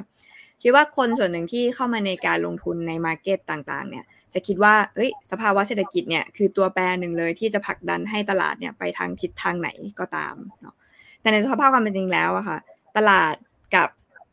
เศรษฐกิจ มันโอเวอร์แลปกัน มันมันมันมีบางส่วนแหละของสภาวะเศรษฐกิจเนี่ยที่จะส่งผลให้ตลาดเนี่ยขึ้นหรือลง แต่ว่ามันเป็นแค่ส่วนหนึ่งการที่จะตลาดขึ้นหรือลงเนี่ยมันมีทั้งในเรื่องของการเป็นคนหมู่ส่วนน้อยส่วนมากที่จะมีผลประโยชน์ ในเรื่องของการมีคนที่มีเงินมากมาดันตลาด ในเรื่องของการพยายามจะต้องพยุงตลาดไว้ มันมีอีกหลากหลายปัจจัยที่อยู่ในก้อนเนี้ยค่ะ ดังนั้นเนี่ยสิ่งที่อยากจะบอกคือว่า เราต้องไม่ยึดติดกับอีโคโนมีมากนักอีโคโนมีเป็นส่วนหนึ่งก็จริง แต่ตลาดบางทีมันไม่มีเหตุผล บางทีมันอาจจะขึ้นไปเนี่ยแบ่ง S&P เนี่ยเราก็จะคิดว่าเฮ้ยทำไมจะขึ้นได้นะอเมริกาก็แย่จะแย่อยู่แล้ว ญี่ปุ่นก็ดูแบบเฮ้ยเป็นต้องแบบหนี้สูงจะขึ้นได้ยังไงนะคะดังนั้นแล้วต้องแยกจากกัน เราจะต้องมายึดติดจากกัน มันจะช่วยทำให้เรื่องของการมองการลงทุนเนี่ยเราจะมองไปอีกขั้นหนึ่ง เราจะไม่เอาเรื่องความจริงที่เราเห็นว่าสภาวะเศรษฐกิจดีไม่ดีเนี่ยมาใช้ในการตัดสิน ว่าเราจะเลือกลงทุนหรือเปล่า โอเค โอเค ครับผม อันนี้ขอเสริมเร็วๆนิดนึงเอ่อคุณคุณโปร อันนี้ผมจำไม่ได้ประเด็นคืออะไร บอกว่าสำหรับผมที่ปัจจุบันนะน่าจะอยู่ LA นะครับผมยอด Delivery ลดลงนะครับ น่าจะพูดถึงสะท้อนถึงเศรษฐกิจอเมริกาหรือเปล่า อันนี้อันนี้เดาเดานะครับผมโอเคว่าว่าอาจจะไม่ได้ดีเหมือนเดิมนะครับผมแล้วก็ คุณ ABB บอกว่าแบบเงินเฟ้อนะ ถ้าถ้าไปดูเป็น core PCE นะ ก็เป็นเป็นอินเด็กซ์ตัวหนึ่งที่เอาไว้ดูเงินเฟ้อนะ ก็คุณคุณ ABB ก็คิดเหมือนกันว่าน่าจะยังไม่กลับมาที่เดิมนะครับ โอเคโอเคครับผม ได้ค่ะ มา มาเรื่องเทคโนโลยีกันดีกว่า มีสี่ประเด็นนะคะ robotic workers โอ้โห อันนี้นะ robotic เข้ามาแทนนะคะ TikTok จะเข้ามาหลีดโซเชียลมีเดียจะมีเคส ฟ้องร้องเกี่ยวกับ AI เยอะมากๆผมดูจุดเนี่ยเยอะมากเลย ประเด็นนี้เป็นประเด็นร้อนนะคะ แล้วก็ Apple น่าจะลอน AI ใน Product นะ ซึ่งพี่ซัมซุงก็ชิงตัดหน้าไปแล้ว โอเค มาให้พี่บอมพี่หมออมเล่าได้เลยฮะอ่าเอาเปิดหมออมเปิดก่อนไหม ประเด็นที่สี่ Apple จะมาไหม AI อะอ่า อันนี้ได้ยินเสียงผมไหมครับได้ยินค่ะตอนนี้หน้านี่เหมือนเหมือนหลับอยู่แต่หน้านิ่งไปแล้ว เออแต่เสียงมาใช่คือ สงสัยผมต้องออกไฟใหม่หรือไงไม่ไม่เป็นไรก็ได้ข่าวไว้งี้ คืออ๋อถามถาม Apple ปุ๊บออกตอนนี้ผมไม่เห็นหน้าจออันนี้โอ้ยนี่มันไม่ได้นั่นเนี่ยอ่าผมเล่า Apple ก่อนเพราะยังไงไม่มีภาพนะโอเคโอเคครับผมก็คือว่าตอนนี้เราเราเราจะเห็นข่าวว่า Apple เนี่ยเขาจะมีเตรียมออกไอ้ตัว VR headset ใหม่แหละต้นปีเนี่ยอืมแต่ว่าประเด็นก็คือว่าซัมซุงนี่เพิ่งเปิดตัวไปไง ว่าตัว iPhone อะไรพวกนี้ต้องเปิดตัดหน้าด้วยนะคือช่วงนี้เราสามารถจะเห็นว่าแอปเปิลเนี่ยก็มีความคาดหวังอยู่สองอย่างที่เขาจะต้อง achieve ให้ได้ก็คือหนึ่ง dominate ไอไอตัว VR headset ใหม่ ซึ่งตอนนี้เองเนี่ยปรากฏว่าเอ่อมี feedback ไม่ค่อยดีเท่าไหร่กับไอตัวตัว tester หรือว่าพวกยูทูบเบอร์ที่เขาออกมา เรื่องของน้ำหนักเอยหรือว่ายังขาดไอ้ฟีเจอร์อะไรบางอย่างอยู่ รวมทั้งบางคนก็ไม่เข้าใจว่าจะไปรีวิวทำไม เพราะว่าคอนเทนต์บางอย่างมันยังใช้ได้แค่ใน US อยู่ ซึ่งเขาตั้งใจจะไว้ในใน US นั่นแหละ แต่ว่าไอ้ตรงเนี้ยเราจะเห็นว่ามันมีปัญหาเรื่องน้ำหนัก ซึ่งผมมองว่าเดี๋ยวหลังจากนี้เองเนี่ยด้วยจำนวนของตัว headset ที่มันน้อยเนี่ยมันมีประมาณ 5 0 0แสนเครื่องมั้งที่ที่กระจัดกระจายขายอยู่เนี่ยน่าจะน่าจะ เกิดการเอามาขายเป็น second hand อะไรพวกนี้มากขึ้น แล้วเราก็จะเห็นว่าไอ้ตัว คือคืออย่างนี้ คือตอนนี้มันเป็นไฮป์ใหม่ไอ้ตัว VR headset เนี่ย แต่ประเด็นก็คือว่าพอมันไม่ได้ตาม expectation หรือคาดหวัง หรือมันมีอะไรต่างๆเนี่ยเรื่องจากเรื่องราคาที่มันสูงแล้วด้วยเนี่ย เราก็จะเห็นว่า เออ มันจะมีตัวไหนบ้างที่มาเป็นตัวรองรับ เขาก็เลยมองว่า เออไอตัว AI โฟนเนี่ยของ Apple เนี่ยที่มันจะออกในช่วงเดือนกันยาเนี่ยคือช่วงประมาณ WWDC ที่จะออกช่วงเดือน fall อะไรพวกนี้เนี่ยกับซีรีส์ใหม่เนี่ยตัวเนี้ยอาจจะเป็นตัวที่ชูโรงหรือว่าสร้างความฮือฮาได้หรือเปล่า ซึ่งอันเนี้ยมอร์แกนเซเล่เขาคาดว่าคาดไว้ว่ามันจะออกช่วงเดือนกันยา ทีนี้เนี่ยไอตัว iPhone 10 16 เนี่ยที่คาดว่าจะออกเนี่ยคาดว่าจะมีการพัฒนาไอตัว LLM โมเดลที่มันจะสามารถทำงานในตัวโดยไม่ต้องต่ออินเทอร์เน็ต แต่ก็สามารถที่จะต่ออินเทอร์เน็ตเพื่อ capability อื่น ๆ ได้ด้วยอะไรต่างๆ เนี่ย เราก็จะเห็นว่าอ่า AI ต่างๆ เนี่ย นอกจากสมมติเราคุยในมือถือแล้วเนี่ย มันสามารถที่จะข้ามมาคุยกับเครื่องต่างๆ โดยที่เราไม่ต้องอ่าไปเริ่มต้นใหม่ได้ด้วย คือสสรุปว่ามันย้ายตามเราไปได้แต่พวกเนี้ย เราจะเห็นไอ้เรื่องของการเอามาใช้กับ อ่านี่ผมกลับมาแล้วใช่ไหมโอเคอ๋อกลับมาแล้วกลับมาแล้วครับ โอเค อ่าเราเราจะเห็นว่ามันจะมีเรื่องของการเอามาใช้บริการใหม่ของ Apple ที่เกี่ยวกับเรื่องของ shortcut ถ้าจำได้มันจะเป็น QR ไอตัว smart shortcut ไอที่มันเป็น QR เนี่ยฟีเจอร์ต่างๆ พวกนี้ให้สามารถที่จะใช้ได้ด้วย เพราะฉะนั้นเอ่อหนึ่งคือตอนเนี้ยมันมีความเสี่ยงกับไอตัว headset ใหม่อยู่ แต่ว่าอันนี้เราก็รอดูอยู่หลังจากเดือนกุมภาเนี่ยเราจะได้เห็นแน่ ๆ จริง ๆ ว่าเออสรุปเนี่ย มันจะมีคอนเทนต์อะไรว่าว้าวออกมาไหม เพราะตอนนี้ตัว developer ต่างๆ ที่เขาพยายามพัฒนาเนี่ยส่วนใหญ่จะเป็นการลักษณะของ port แต่ว่าไอ้ตัวว้าวเนี่ยจะต้องไปดูคอนเทนต์ที่เป็นของดิสนีย์ซึ่งจะจะมีเฉพาะใน US อยู่ในตอนนี้อะไรเงี้ยครับเพราะนั้นคนไทยเราซื้อสั่งซื้อไปบางคอนเทนต์อาจจะใช้ไม่ได้ด้วย รวมทั้งเพลงด้วยอะไรเงี้ยอืมถามถามซีรีครับอ่าอ่าเดี๋ยวให้จบกันอ่า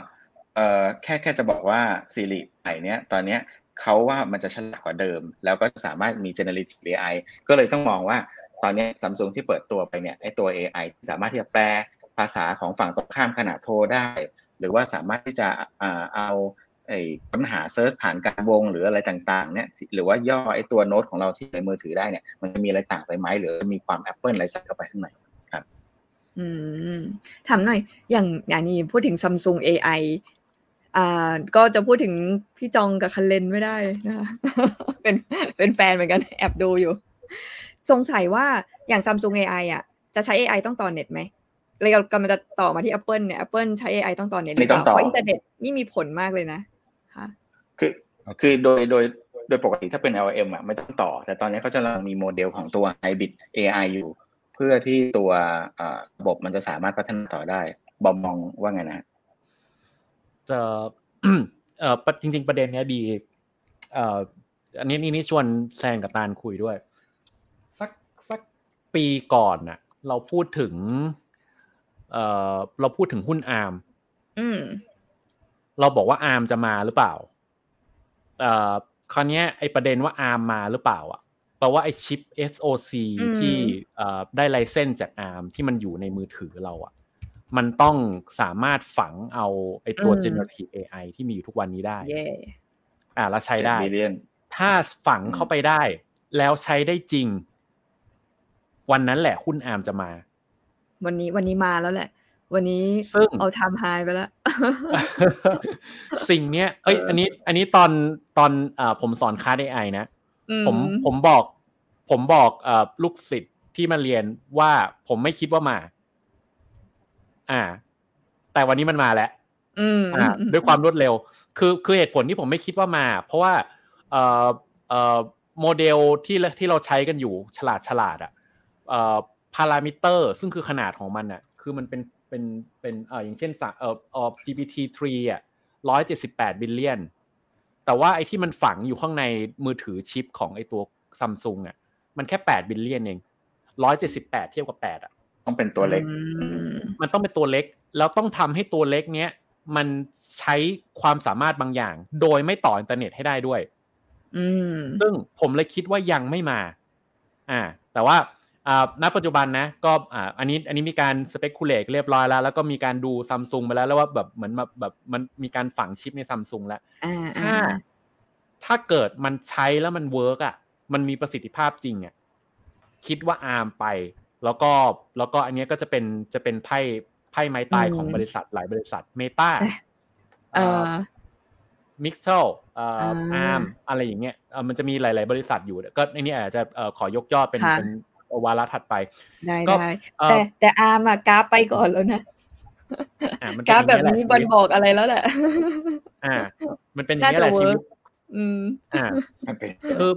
คืออันนี้อันนี้กลับไปที่ CES นิดนึงอ่า CES มันเป็นงานที่เอ่อเป็นงาน consumer electronic เนอะเพราะฉะนั้นมันคืองานที่เครื่องใช้ไฟฟ้าทั้งหมดอะแล้วเขาพยายามจะเอา AI เข้าไปต่ออืมคราวนี้จุดน่าสนใจมันอยู่ตรงนี้ 98 99เปอร์เซ็นต์น่ะทุกอย่างต้องต่ออินเทอร์เน็ตหมดเลยอ่าอ่าฮะใช่ นึกภาพไฟดับอย่างเอเงี้ยอ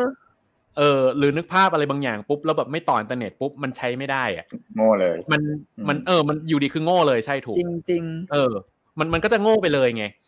เพราะฉะนั้นแล้วแล้วการตอบสนองบางทีมันเน็ตเรากระตุกก็มีใช่เน็ตเราช้าก็มี ใช้ใช่ Chat GPT ทุกวันเนี้ยกว่ารอบางทีรอมันจะตอบทีนึงนานไหมนานใช่ใช่อย่างนั้นน่ะคราวนี้ถ้ามันต้องตัดสินใจอะไรบางอย่าง หรือต้องสื่อสารอะไรบางอย่างให้มันทันท่วงทีมันจะต้องมีชิปตัวหนึ่งที่ที่ต่อเข้ามา ซึ่งตรงเนี้ยมันยังไม่เกิดขึ้น แล้วก็เอ่ออาจจะเกิดกับไอ้ตัวซัมซุงเนี่ยแหละ แล้วก็เอ่อPixel Phone ของ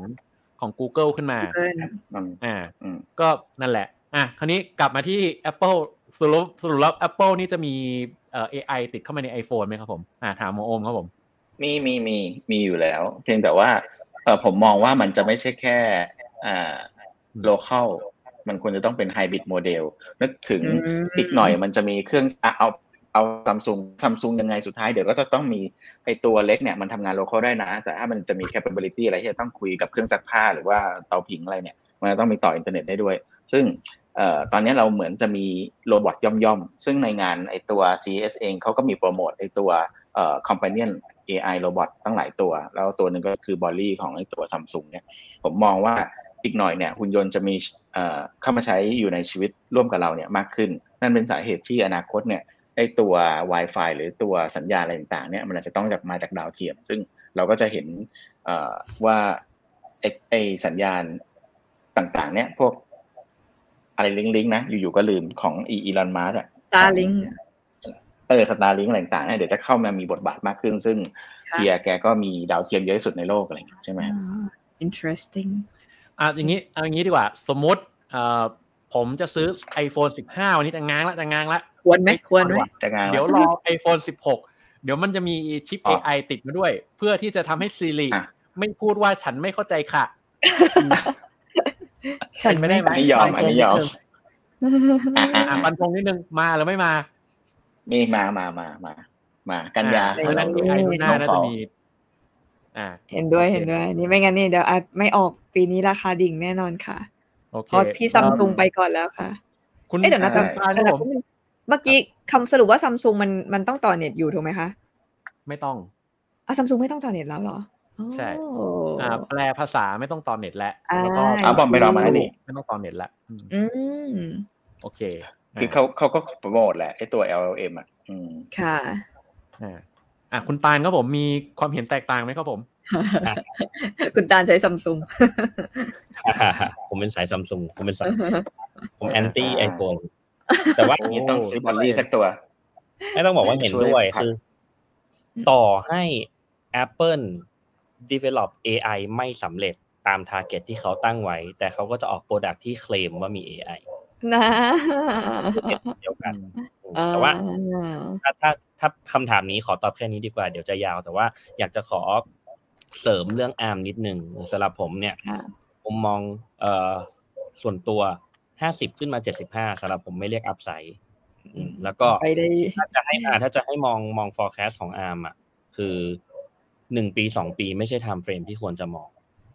ครับเพราะนั้นเนี่ยคือคือถ้าถามผมอะยิ่งช่วงเนี้ยเรายังอยู่ในยุคของฝุ่นตลบถ้ารีเฟอร์ไปอาทิตย์ที่แล้วที่เรามาโนกันเรื่องของเทคเนี่ย อืมผมว่าถ้าจะมองอ่ามองไปปีสองพันสามสิบเลย อืมแล้วก็ interesting ผมว่าห้าร้อยเป็นอย่างน้อยนี่มโน คุณสรินทิพย์บอกว่ามีคนคิดเหมือนกันไม่ชอบนุงไอ แค่ไม่ใช่ว่าไอตัว iPhone อะ ปัจจุบันเองเขาก็เคลมแล้วว่ามันมี AI ในการจัดการรูปนู่นนี่นั่นนะอะไรเงี้ยแต่ก็นั่นแหละไอ้ที่เราพูดถึงเนี่ยมันคือ AI ที่มันเป็นลักษณะของอ๋อตัว large language model อ่าอืมค่ะโอเคอ่าเพราะฉะนั้นทุกคนตอบมานะงั้นผมขอสวนผมบอกไม่มาแล้วกันนี่มามามาอ่าอ่าอันนี้จริงๆจริง ๆ ก็ไม่ไม่ได้เห็นด้วยกับตัวเองว่ามันจะไม่มาแต่คราวนี้อาจจะคิดคิดในแง่ว่าแบบเหมือนปกติ Apple อะเขาจะมั่นใจในในในสิ่งที่เขาออก และอะไรที่เขาออกอะเขามักจะจะจะเอาความใส่ใจอะไรใส่เข้าไปอะแล้วทำให้มันแตกต่างจากคู่แข่งอ่าผมก็เลยคิดว่าเขาอาจจะแบบเหมือนแบบอ่าเก็บตัวไปทำการบ้านก่อน แล้วก็ทำอะไรบางอย่าง เพื่อให้ product ในปีหน้า 2025 มันเซอร์ไพรส์กว่า 2024 อ่ามันอ่าควรเพราะฉะนั้นป็ลองย่านั้นมองต่างดูนะครับผมเออผมคิดว่าอาจจะยังไม่ออก น่าสนใจอะน่าสนใจค่ะ โอเคอืมอ่าโอโอเคเค อ่า ด้านอื่นๆ อ่า ไปเร็วๆ ก็เอ่อด้านโรบอติก ต่างๆนะเอ่อจริง ๆ ตอนนี้มันจะมีเทรนด์ว่าแบบเอ๊ะไม่แน่ใจนะว่าแบบในในอนาคตอะเราจะเห็น AI หรือหุ่นยนต์ต่างๆอะเข้ามาแทนที่เราหรือเปล่านะครับผม พอปลายปีเนี้ยมันจะมีเราบางส่วนที่อาจจะถูกตกงานเพราะ AI แล้วก็แบบเหมือนเหมือนมีตัวหุ่นยนต์อะเข้ามาแทนที่หรือเปล่านะครับผม อันนี้ก็เลยเอ่อรบกวนเอ่อแซนไปภาพถัดไปครับผม อันเนี้ยเอ่อมีมีแชร์ไว้ในเพจส่วนตัวนิดนึงนะครับว่าเอ้ยมันมีมันเริ่มมีเทรนด์ตรงนี้แล้วว่ามันมีการศึกษา นึกนึกภาพร้านอย่างแมคโดนัลล์อะอันนี้มันเป็นร้านร้านหนึ่งที่เป็นร้านฟาสต์ฟู้ดอยู่ในเอ่ออเมริกาอ่าชื่อชิปโปเล่นะครับซึ่งชิปโปเล่จะเป็นเอ๊ะบริษัทถูกบริษัทนะชิปโปเล่ใช่ไหมChipotle Chipotle ถูกโอเคอ่าเป็นเป็นอาหารเม็กซิกันที่อืมเขาก็คือเป็นฟาสต์ฟู้ดเหมือนเหมือนของอเมของของแมคโดนัลด์อะคือจะมีครัวเล็ก ๆ อันหนึงที่แบบเหมือน ทำอะไรเร็วๆ แล้วก็แบบเหมือนเสิร์ฟได้เร็วๆหรืออะไรประมาณนั้นอะ Chipotle อะเขาลงทุนในการเอ่อวิจัยเรื่องเอาหุ่นยนต์มาแทนคนตั้งแต่แบบต้นน้ำยันปลายน้ำอะแล้วผมว่าน่าสนใจมากเลยเอ่ออันนึงอันเนี้ยตอนนั้นผมแชร์ในเพจนะเอ่อหุ่นยนต์ที่มันเป็นหุ่นยนต์ทำการเกษตรอะครับผม คอยตัดเอ่อตัดเอาเอามีดไปเล็กๆนะแล้วก็ตัดพวกแบบเหมือนหญ้าเล็กๆหรืออะไรอันนี้อันนี้ ตาลน่าจะมีความรู้มากกว่าผมมีอะไรเสริมเสริมได้นะครับผมเอ่อตัดพวกแบบวัชพืชอะไรต่างๆอะแล้วก็แบบเหมือนทำเป็นแถวนะก็แบบเหมือนแบบเอ่อร้อนทีนึงแล้วก็ตัดตัดตัดตัดตัดตัดตัดไปเลยนะครับผมตอนตอนตอนเอาไอเนี้ยไปแชร์ในในเพจนะ เอ้ยลูกเพจเราแต่ละคนนะลูกลูกเพจผมแต่ละคนนี่แบบโอ้โหแบบตื่นเต้นกันมากนะเพราะมันมีมันมันเรื่องเกษตรกับเรื่องของคนไทยอะมันมันเป็นอะไรที่ที่ที่เราให้ความสนใจอยู่แล้วอืมไม่แน่ในอนาคตมันจะมีหุ่นยนต์ตัวเนี้ย ซึ่งชิปโปเล่ตอนนี้คือแบบเหมือนมีการทดลองอยู่ แล้วถ้าจำไม่ผิดนะคือคืออาจจะมีการลอนช์บางส่วนทดลองดูว่าลองให้หุ่นยนต์น่ะทำสวนแทนเรา แล้วมันก็จะมีหุ่นยนต์บางอะบางอย่าง เช่น หุ่นยนต์ปอกเอาเมล็ดเอ่ออะโวคาโดออก เขาทำอะไรอะ ผมจำไม่ได้เขาเรียกว่าอะไรไอเอ่อเอ่อมันจะเป็นซอสซอสอะโวคาโดอะของอาหารเม็กซิกันอะ ก็แบบเหมือนแบบหย่อนไปเป็นลูกๆ เสร็จมันก็คว้านไอตัวลูก อะไรต่างๆ ให้อะแล้วก็แบบเหมือนแบบกวนให้จนมันออกมาเป็นตัวซอสเม็กซิกันหรืออะไรประมาณนั้นเลย แล้วก็หุ่นยนต์ทำตอร์ติย่านู่นนี่นั่นอะไรเงี้ยทำแล้วแบบความสุกพอดีนู่นนี่นั่นอะไรเงี้ยมันก็มันก็เห็นอยู่ทำให้ตอนเนี้ยเราก็ไม่แน่ใจว่าเดี๋ยวพอตอนปลายปีอย่างเงี้ยเราอาจจะนะอาจจะเห็นว่าแบบเขามีอาจจะมีการลดคนหรือเปล่า หรืออาจจะไม่ได้แบบเหมือนแบบจ้างคนใหม่อะแล้วก็ใช้ AI เนี่ยทำงานแทนอะไรเงี้ยก็เป็นไปได้อ่าเพราะฉะนั้นเอ่อ ไม่รู้อ่าไม่รู้ทั้งสามท่านคิดว่าไงครับผมอืมฉันฉันว่าเรื่องนี้ไม่ใช่เรื่องใหม่ แต่อืมแค่มันยังไม่ economy of scale แล้วก็ราคามันยังแต่ที่อืมที่มันยังไม่มาที่มันเพิ่งมาวันนี้มันแค่ราคามันเข้าถึง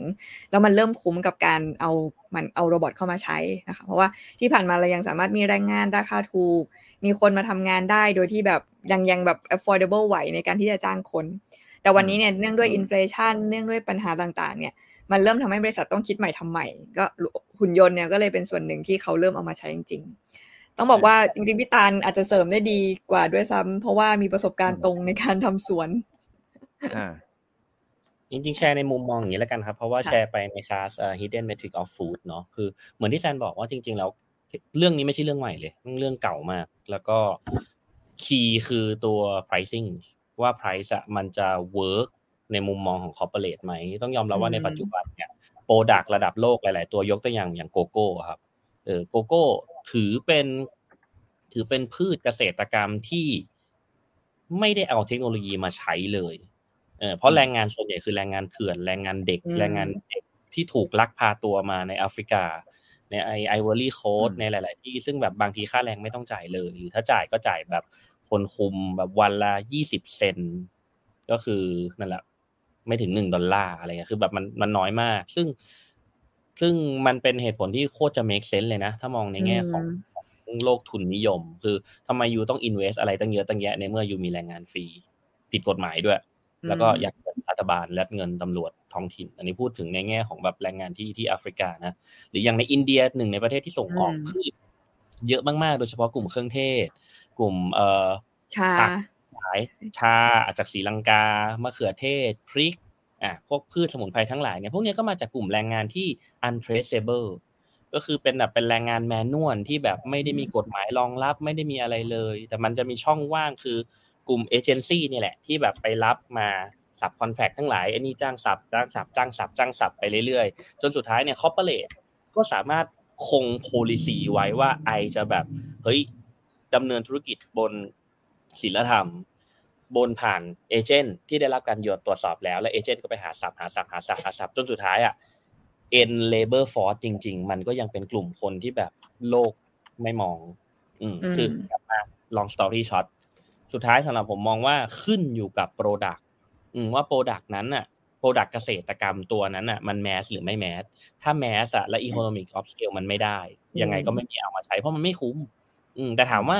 มีเอามาใช้ไหม มีแน่นอน เพราะว่าเวลแกรมันจะถ่างขึ้นเรื่อยๆ ดังนั้นอะกลุ่มคนที่มีเวลเยอะขึ้นเขากล้าจ่ายกับของที่ดีซึ่งของที่ดีถูกของดีมันต้องมีการันตี มันต้องมี traceability มันต้อง tracking ได้ มันต้อง proof ได้ว่ามันออร์แกนิกจริง อันเนี้ยไม่ได้มาจากไม่ได้มาจากแรงงานที่ไม่ถูกต้องด้วยอะไรอย่างเงี้ยพวกเนี้ยมัน add value ได้เยอะและคนพร้อมจ่าย แปลว่าอันนี้จะเป็นอีกหนึ่ง driving force เหมือนกันให้การเอา AI แล้วก็เทคโนโลยีมาใช้ในกลุ่มอุตสาหกรรมเกษตรฉันฉันว่า ESG ด้วยแหละ มันก็จะโดน force ด้วย ESG ว่าเอ่อคุณจะต้องทำตาม sustainability goal ว่าห้ามในเรื่องของการใช้แรงงานต่างๆ ด้วย จริงๆ อีกหนึ่งอันที่น่าสนใจมากคือ ถ้าพูดพูดถึง ESG เนี่ยยกตัวอย่างง่ายๆเลยครับ อย่างการปลูกมะเขือเทศอะโดยค่าเฉลี่ยของทั้งโลกเนี่ย การจะปลูกมะเขือเทศหนึ่งต้นนะ ตั้งแต่ปลูกเมล็ดเลยตั้งแต่เมล็ดจนมันบอกแบบเป็นต้นเล็ก ๆ จนแบบโตแล้วก็สามารถให้ผลผลิตได้อะคุณจะใช้น้ำประมาณสองร้อยห้าสิบลิตร อืม แต่วันเนี้ย ศูนย์วิจัยด้านเกษตรกรรมอันดับหนึ่งมหาวิทยาลัยอันดับหนึ่งด้านของโลกด้านเกษตรที่อยู่ที่อ่าที่อยู่ที่เนเธอร์แลนด์นะครับเขาใช้แค่สี่ลิตรจากสองร้อยห้าสิบเหลือแค่สี่ลิตร แล้วได้ product ที่เท่ากัน และทั้งหมด ไม่มี chemical เลย ไม่มี synthetic fertilizer ไม่มีการใช้ pesticide ทุกอย่างออร์แกนิกร้อยเปอร์เซ็นเทคโนโลยีแบบนี้ที่คนพร้อมใจใช้คนน้อยด้วย แล้วไม่ใช้แล้วแทบไม่ใช้คนเลยคือหนึ่งโรงเรือนเนี่ยคนสามหนึ่งคนสามารถดูได้ประมาณแบบสิบห้าถึงยี่สิบ hectare อืมเพราะนั้นคืออย่างเนี้ย อันเนี้ยขายได้ แต่ว่าไม่ได้ขายเป็น mass ฟันธงเลย จบเลยข้อนี้ น่าจะเห็น ใหญ่ขึ้นอยู่เยอะขึ้นเยอะขึ้นอย่างที่บอกว่ามันขึ้นอยู่กับ product แต่ให้ product เดียวกันมันก็จะแยกคลาสว่าแบบมะเขือเทศเทพกับมะเขือเทศแมสอะไรอย่างเงี้ยผมเสริมตามนิดนึงคือคิดอ่าแค่แค่แค่จะบอกว่าเอ่อเอ่อการเอาหุ่นยนต์มาใช้เฉพาะใน agriculture จากในรูปเนี่ยเอ่อส่วนหนึ่งอาจจะยังไม่ได้รีเลทกับตัว ESG เท่าไหร่ ส่วนตัวผมมองนะ เพราะว่าเอ่อ มันมันลองเทอมนิดหนึ่งแต่ระยะสั้นเนี่ยผมมองว่ามันเป็นการเทสระบบมากกว่าว่า เดี๋ยวถ้าเกิดอะไรขึ้นมาเนี่ยจะเป็นฮอตวอลหรืออะไรก็แล้วแต่มันคงไม่มีใครยืนอยู่กลางทุ่งแล้วก็แบบว่า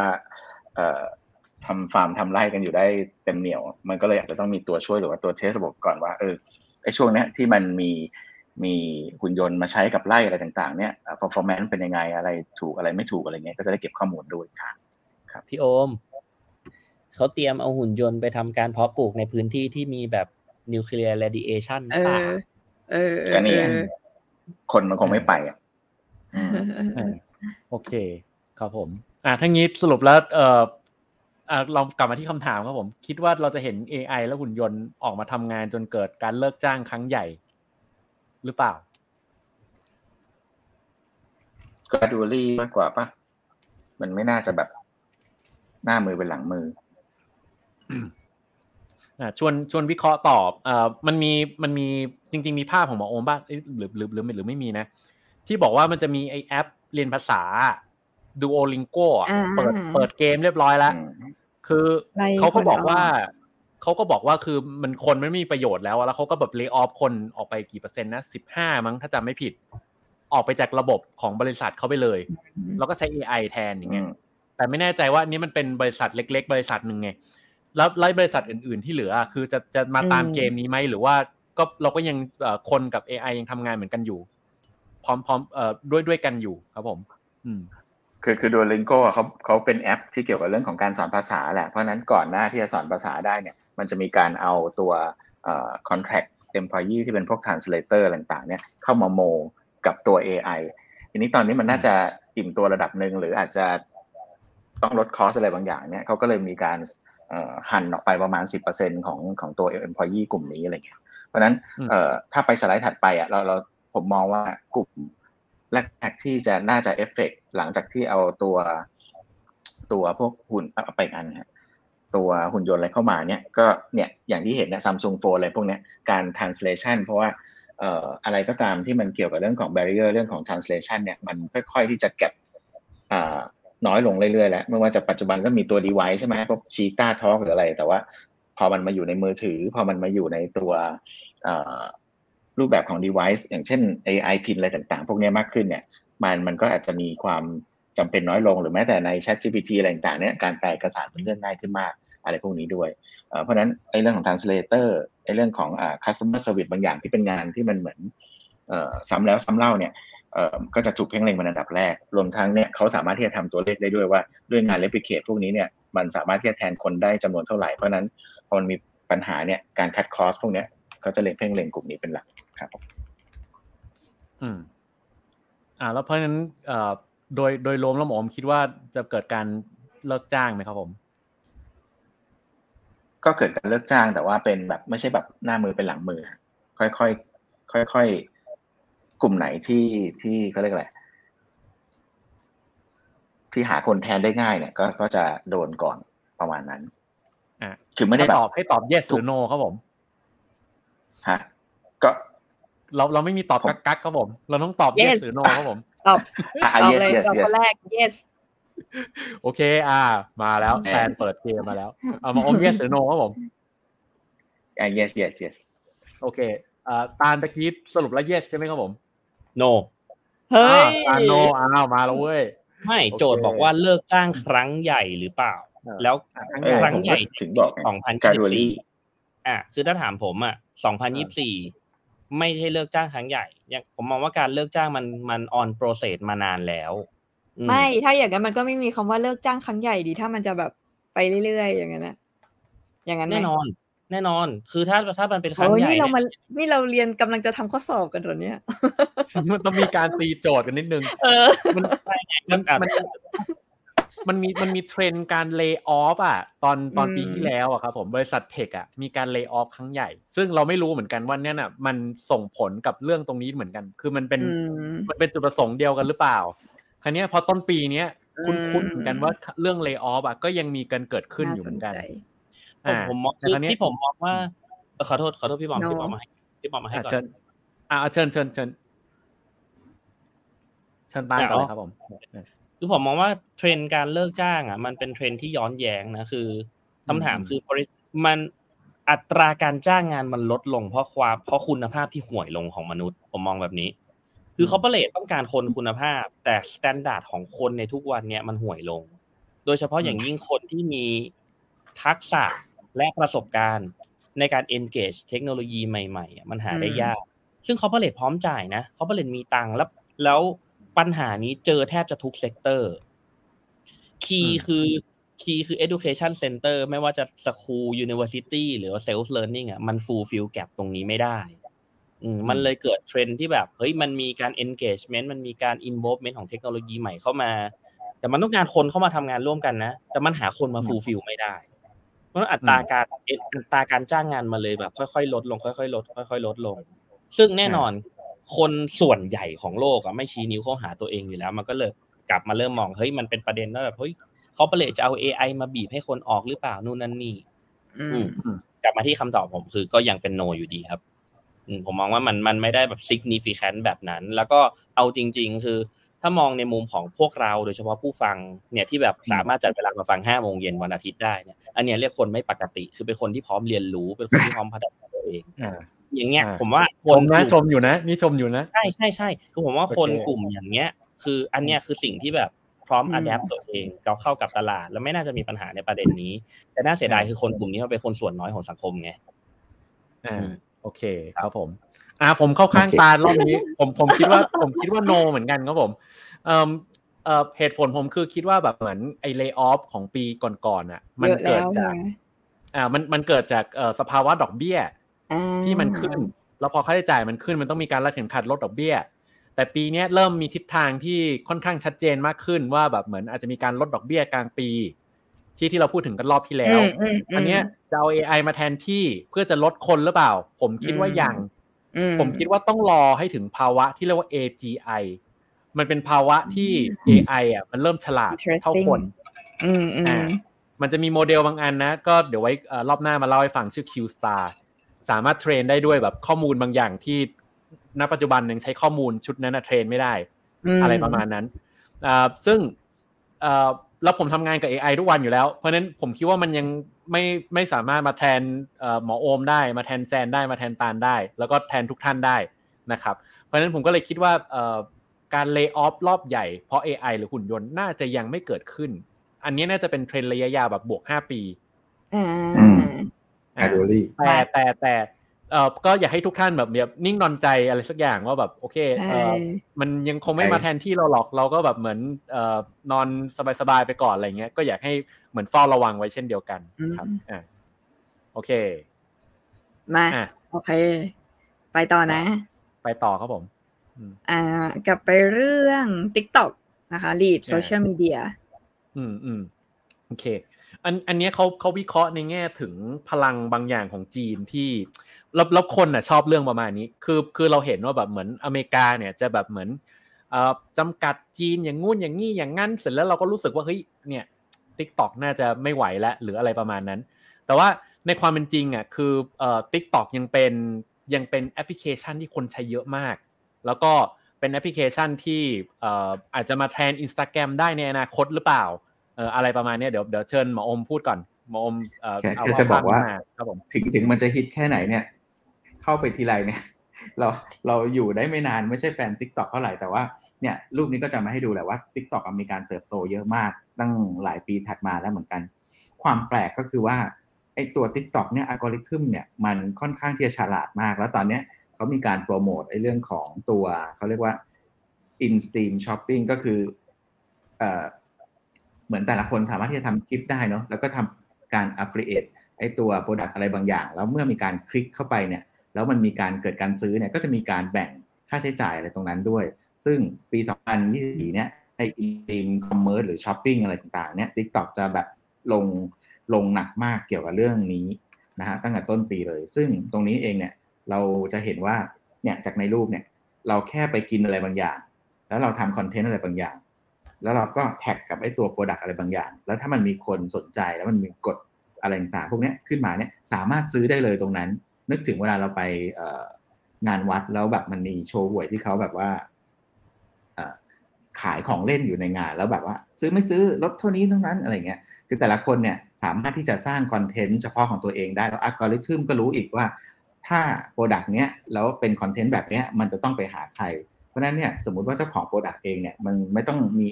งบทำ ad แล้วมันสามารถที่จะแบบมีประมาณพันคน ก็อาจจะมี content จำนวนเป็นร้อยอะที่สามารถที่จะแบบ มีความ unique บางอันเป็นขี้เล่นบ้างบางอันเป็น informative อะไรเงี้ยกระจายไปสู่ตัว target รูปแบบต่างๆ ได้ด้วยอะไรเงี้ยก็ก็เลยน่าสนใจตรงนี้ครับ แล้วเป็น content สั้นด้วยเดี๋ยวลองดูสไลด์ถัดไปก็ได้เนี่ยอันนี้อันนี้ก็จะเป็นรายละเอียดโจทย์โจทย์มันเขียนว่า TikTok จะขึ้นมาเป็นเจ้า social media ใช่ไหมครับผม โจทย์มันคืออะไรครับที่ที่ TikTok จะหลีดโซเชียลมีเดียในด้าน e-commerce อ่าปกตอนตินี้อะ ใครเราเห็นอ่าเนี่ยก็ถามว่าตอนนี้ใคราตอนนี้อเมซอนหรือเปล่าเอ๊ะหรือตอนนี้เป็นช้อปปี้อีคอมโซเมิร์ซเชียลมีเดีย e-commerce นะ ไม่ใช่แบบ e-commerce นะโซเชียลมีเดีย e-commerce โซเชียลมีเดียอีคอมเมิร์ซตอนนี้เป็นปใครกอติยู่โซเชียลมีเดียก็โซเชียลมีเดียใช่ไหมแล้วเขาก็จะมีไลฟ์แล้วก็มีขายกันใช่ไหมอ๋อเดิมก็จะเป็นแบบFacebook Instagram ขายของอะไรอย่างเงี้ยอืมอาจจะไม่ใช่ Twitter แต่ว่า เนี่ยอืม TikTok เนี่ยมาแรงแซงโค้งเออด้วย รูปแบบของมัน interesting นี่ครับ interesting คือของแต่ว่าอันนี้รูปแบบอันนี้จันจันมองแอบมองเห็นต่างเล็กน้อย เอ้ย อันเดี๋ยวเดี๋ยวจะจะหมดหรือยังเดี๋ยวว่าจะทายแล้วอ่าอ่าอ่าอะให้พี่หมอได้พี่บอมได้คุยให้เล่าข้อมูลก่อนอ่าโอเคอ่าอันนี้นี้เดี๋ยวขอหมออมก่อนหมออมจบยังเอ่ยมีสองประเด็นเอ่อใครเคยไปกินพวกเอ่อมาล่าสายพานไหมอืมอ่าเออเคยเคยอืม เรานั่งอยู่บนโต๊ะค่ะ ไม่มีเมนูอะ แต่มันมีอะไรว่าสั่งสั่งเอออะไรนะน้ำแล้วมันก็มีบางอย่างลอยมา อันนั้นอะคือเมนูที่มันเคลื่อนที่ได้ ลองนึกถึงอ่าฮะไม่ใช่ภาพ ไม่ใช่แบบ MK ไม่ใช่อะไรที่แบบว่าเปิด แต่มันคือเมนูที่พร้อมหยิบ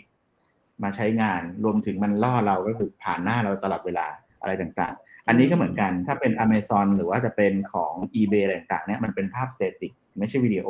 ก็คือดูๆก็ถ่ายๆไป แต่อันเนี้ยมันเป็นภาพเคลื่อนไหว แล้วพร้อมซื้อด้วยคือไม่ใช่ต้องไปหาอีกทีแต่ว่าสามารถกดได้ตรงนั้น มันเลยมีความแตกต่างครับ ประมาณนั้น อืม โอเคเอ่อในในอันนี้ผมเสริมในแง่ของ AI เอ่อแซนรบกวนกลับไปสองหน้าก่อนครับผมที่มันมีบาร์สามสี่อันครับผมเอ่อจริง ๆ คนคนเนี่ยอยากรู้ว่าเมื่อไหร่จีนเนี่ย จะมี AI ที่แบบฉลาดฉลาดมาแบบเหมือนซัดกับพวกอเมริกาได้บ้าง อันนี้คนจริงคนอยากรู้จริงๆนะแล้วก็ติดตาม ซึ่งเอ่อก่อนหน้านี้ผมวิเคราะห์ผมผมไปโฟกัสที่อาลีบาบาที่ Tencent ที่ Baidu อืมคือคือในวงการ AI เราอะ Baidu คือที่หนึ่งของจีนนะ Baidu คือแบบสุดแล้วเพราะ Baidu นี่คือแบบเหมือนโมเดลแบบเหมือน Google มาเลยอะแล้วก็แบบเหมือนเอ่อคนเก่งๆในโลกเนี้ยบางคนเนี่ยเอ่อที่ที่ที่ผลิต AI ขึ้นมาเนี่ย มาจาก Baidu ได้เหมือนกันนะแล้วก็ย้ายกลับไปอยู่ฝั่งอเมริกา อ่า คราวนี้ก็เลยคิดว่าเอ้ยไอตัวนำเนี่ยน่าจะเป็น Baidu เจ้าเดียวแหละ แต่ว่าจริงๆมันจะมีอีกคนหนึ่งที่ที่ทำโมเดลที่แตกต่างออกไปนั่นคือโมเดลของ TikTok ซึ่ง TikTok อะถ้าเราไปดูในตัวโซเชียลมีเดียเราจะรู้ว่าแบบพวกไฟล์วิดีโออะไรต่างๆ เก็บไว้ใน TikTok เยอะมาก เพราะนั้นเขามี resource บางอย่างที่คนอื่นไม่มี แล้วเขาเอาตรงนั้นน่ะไม่แน่ใจนะเขาทำยังไงนะเอาไปให้แบบเหมือนตัว AI เรียนรู้ได้หรือเปล่า แล้วถ้าสมมติว่าได้อะ เกิดเอ่อมันไป apply บางอย่างกับโมเดล transformer ได้อะมันจะเกิดโมเดลอันหนึงที่เราสามารถที่จะพิมพ์ prompt อะไรบางอย่างเข้าไป แล้วกลายเป็นวิดีโอ ซึ่งเขาก็ปล่อยโมเดลนี้ออกมาประมาณเดือนที่แล้วนะครับผม แล้วทำออกมาเสร็จมันเหมือนการวัดพลังอะเขาเอาโมเดลตรงเนี้ยไปเทียบกับโมเดลของฝั่งตะวันตกอ่าอืมซึ่งในฝั่งตะวันตกอะตัวตัวท็อปอะคือ Gen 2นะครับผมอยู่อันดับ4นะอ่าชื่อ Runway Gen 2 แล้วก็อีกตัวหนึงคือ Pika Pika 1.0 นะครับผมสองตัวนี้เอ่อพอวัดเอามาจริงๆปุ๊บเอ่อโมเดลของ TikTok อะแซงโค้งทั้งคู่เลยอืมแล้วก็โมเดลตัวอื่นด้วยอืมอ่าอันเนี้ยในแง่ของในในแง่ของ I see AI นะคราวเนี้ยกลับมาที่ที่ที่เดิมว่าเอ้ยเดี๋ยวเนี้ยอย่างเงี้ย TikTok อาจจะขึ้นมาแทนแบบอ่าสมมติอาจจะเป็น Instagram หรือโซเชียลมีเดียอื่นๆได้หรือเปล่า เขามี AI อีกตัวหนึ่งที่เป็น AI ที่ช่วยให้แบบเหมือนคนครีเอทีฟอะ เราเข้าไปใช้เราไปเข้าไปใช้แพลตฟอร์ม TikTok อะคือเรามี AI ส่วนตัวตัวหนึ่งที่ช่วยให้คิดคอนเทนต์เฮ้ยหรือจินตนาการต่างๆ ได้ด้วย แล้วปีที่แล้วอะ คือคือต่อให้ไม่มี AI นะ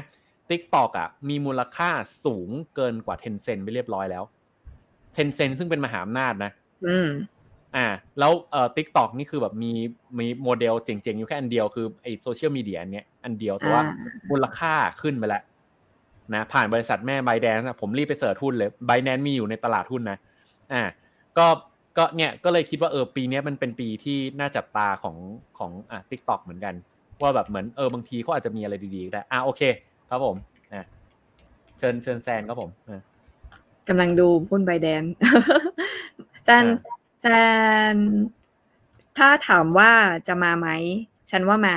แต่มาแล้วเดี๋ยวจะมีคู่แข่งตามมา ไม่ว่าจะเป็น Instagram หรือ Facebook เขาเขาน่าจะมีอัลกอริทึมอยู่แล้วแหละ เพียงแค่ว่าอาจจะลังเลเฮ้ยเห็น TikTok มาอาจจะเอามาใช้บ้างค่ะแต่ว่า TikTok เนี่ยคนใช้เยอะ แล้วก็ถ้าตอบคำถามนี้แคนคิดว่า yes อาจารย์มีประมาณมี point หนึ่งที่ส่วนตัว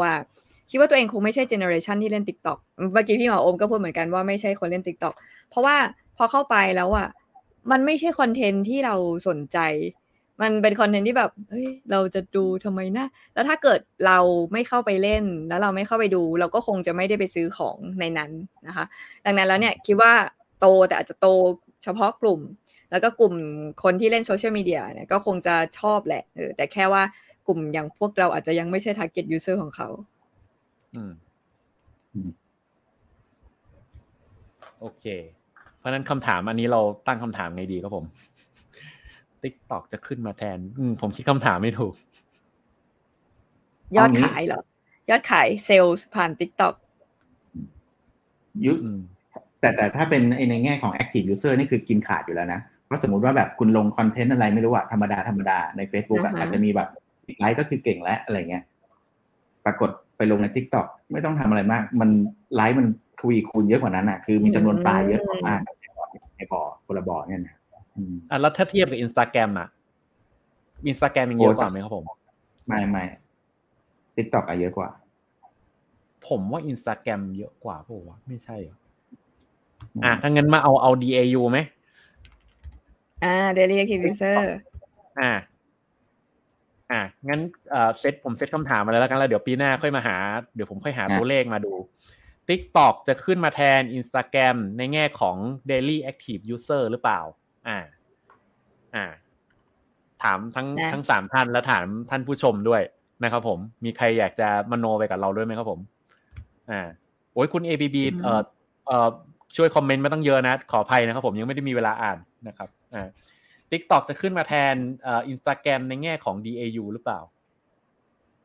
อ่า มีใครอยากจะฟันธงไหมครับผม มาแน่อ่ารู้เลย gen อะไรกัน เออ gen อะไรกัน ใช่ใช่ผมฟังแซนกับหมอโอมพูดอะผมก็รู้เลยไอเออบริษัทผมเนาะเออจริงๆก็บริษัทแซนกับหมอโอมนั่นแหละ เด็กๆเขาแชร์เขาแชร์ TikTok กันเขาไม่ได้แชร์อินสตาแกรมกันใช่เออนะครับ โอเค อ่าอะมีใครอยากอะฟันธถ้างตอบไหมว่าอะ yes แล้วกัน yes yes อืมเขาคงขายเด็กอ่าคุณคุณฟันทาบอกว่า แน่นอน ชนะแน่นอนอืมติ๊กตอกอ่าอืมแสดงว่า FC กันเยอะ อ่าอะสามท่านปานรู้สึกฟันไปแล้วแบงค์ไปแล้วอ่าฟังไปแล้วนี่แซนบอกใช่ไหมฉันบอก yes อะพี่ตาต้อง no ใช่ไหม Yes จัดไป ไม่ไม่ไม่อันนี้อ้าคือวเหมือนกันครับ คือผมว่าเราเจนเดียวกัน คือผมเป็นคนที่ไม่เล่น t ิ k t o k เหมือนกันอื มแต่ว่ามองด้วยมุมมองของ geopolitics เหมือนเดิม ผมว่า yes ครับ เขาต้องยังไงปิดปิดข้อมูลบางอย่างใช่ป่ะเปล่าจีนต้องการพื้นที่ จีนต้องการพื้นที่โปรโมทจีนต้องการอืม engagement กับคนทั่วโลก แล้วก็อืมจีนต้องการ AI เพราะฉะนั้นเป็นผมว่าเป็นเรื่องปกตินะ ถ้าเขาจะใช้ AI ในการสร้างอัลกอริทึมของ TikTok ในการ capture attention ของคน แล้วดึงอืม attention ของคนออกมาจากฝั่งเอ่อ Western Technology Company ก็คือออกมาจาก Facebook ออกมาจาก Instagram ออกมา อะไรก็ได้ขอดึงคนออกมาจากแพลตฟอร์มเหล่านั้นเอามาอยู่ฝั่งอารมณ์ soft power ไกลผมว่ามันอืมเป็นการสร้าง soft power ไกลๆซึ่งยังไงอะคือจีนต้องเดินเกมนี้แน่ ๆ แล้วก็อีกอันคือขนาดคันแรงกับพี่จอนยังมี t ิ k t o k เลย คือเขาก็รุ่นเดียวกับเรานะ ผมมองว่าปัจจุบัน t ิ k t o k ไม่ได้จำเป็นสำหรับ engagement ที่เป็นเด็กเสมอไป เพราะว่าเหมือนที่พี่โอมบอกว่าอืมมันเป็นบ่อที่เริ่มมี traffic ค่อนข้างเยอะ แน่นอนว่าคนที่จะทำอินฟลูเอนเซอร์คนที่จะทำเรื่อง market ใช่เขาก็ต้องเริ่ม engage เข้าไปตรงนั้นมากขึ้นดังนั้นผมมองว่ายังไงถ้ามอง daily active user ยังไงก็ขึ้นอืมอันนี้นี่นี่นี่มีคุณ ABB บอกมาให้แล้ว งั้นปีนี้เราต้องเดาว่า TikTok เนี่ย จะทะลุ2,000เกิน Instagram ไปได้ไหม อืม โอเคโอเคอ่า ผมเปลี่ยนไปเปลี่ยนคำถามแป๊บหนึ่งอ่า โอเค จัดไป งั้น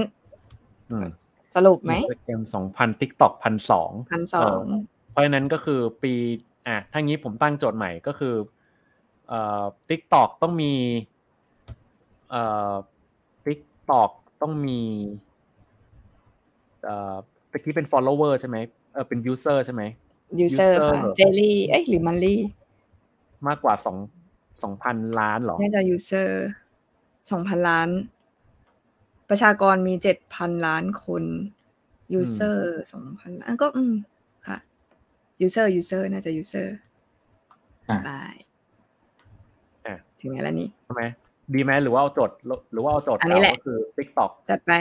แทเอาเอาเป็นว่า active user เกินละกันค่ะอ่าเกินเกินเกินอินสตาแกรมหรือเกินสองพันล้านครับผม เกิน Instagram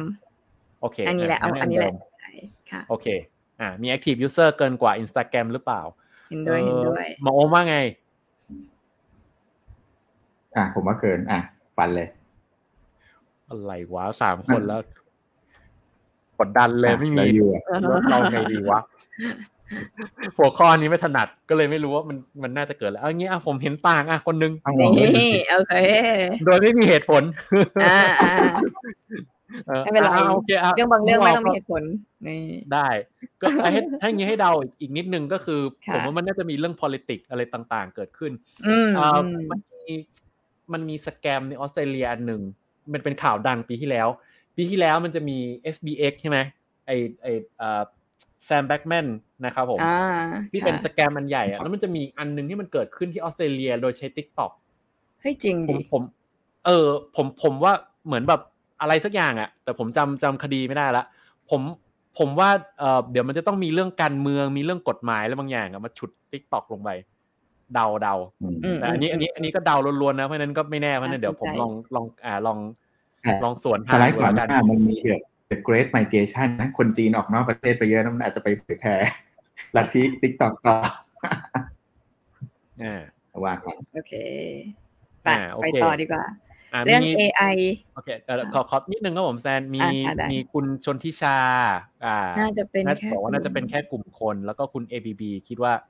คิดว่าเอ่อเอ่อไอตัว DAU นั่นแหละ ที่มันเป็นสองพันล้านอ่าโอเคอ่าโอเคครับค่ะอ่าเชิญต่อครับผมอ่า ได้เลย งั้นเราไปเรื่อง AI ดีกว่า ที่ว่าปีนี้อืมปีนี้น่าจะเห็นการฟ้องร้องคดีความเกี่ยวกับ AI อืมกันมากขึ้นอะเปิดอืมให้เลยอ่าโอเค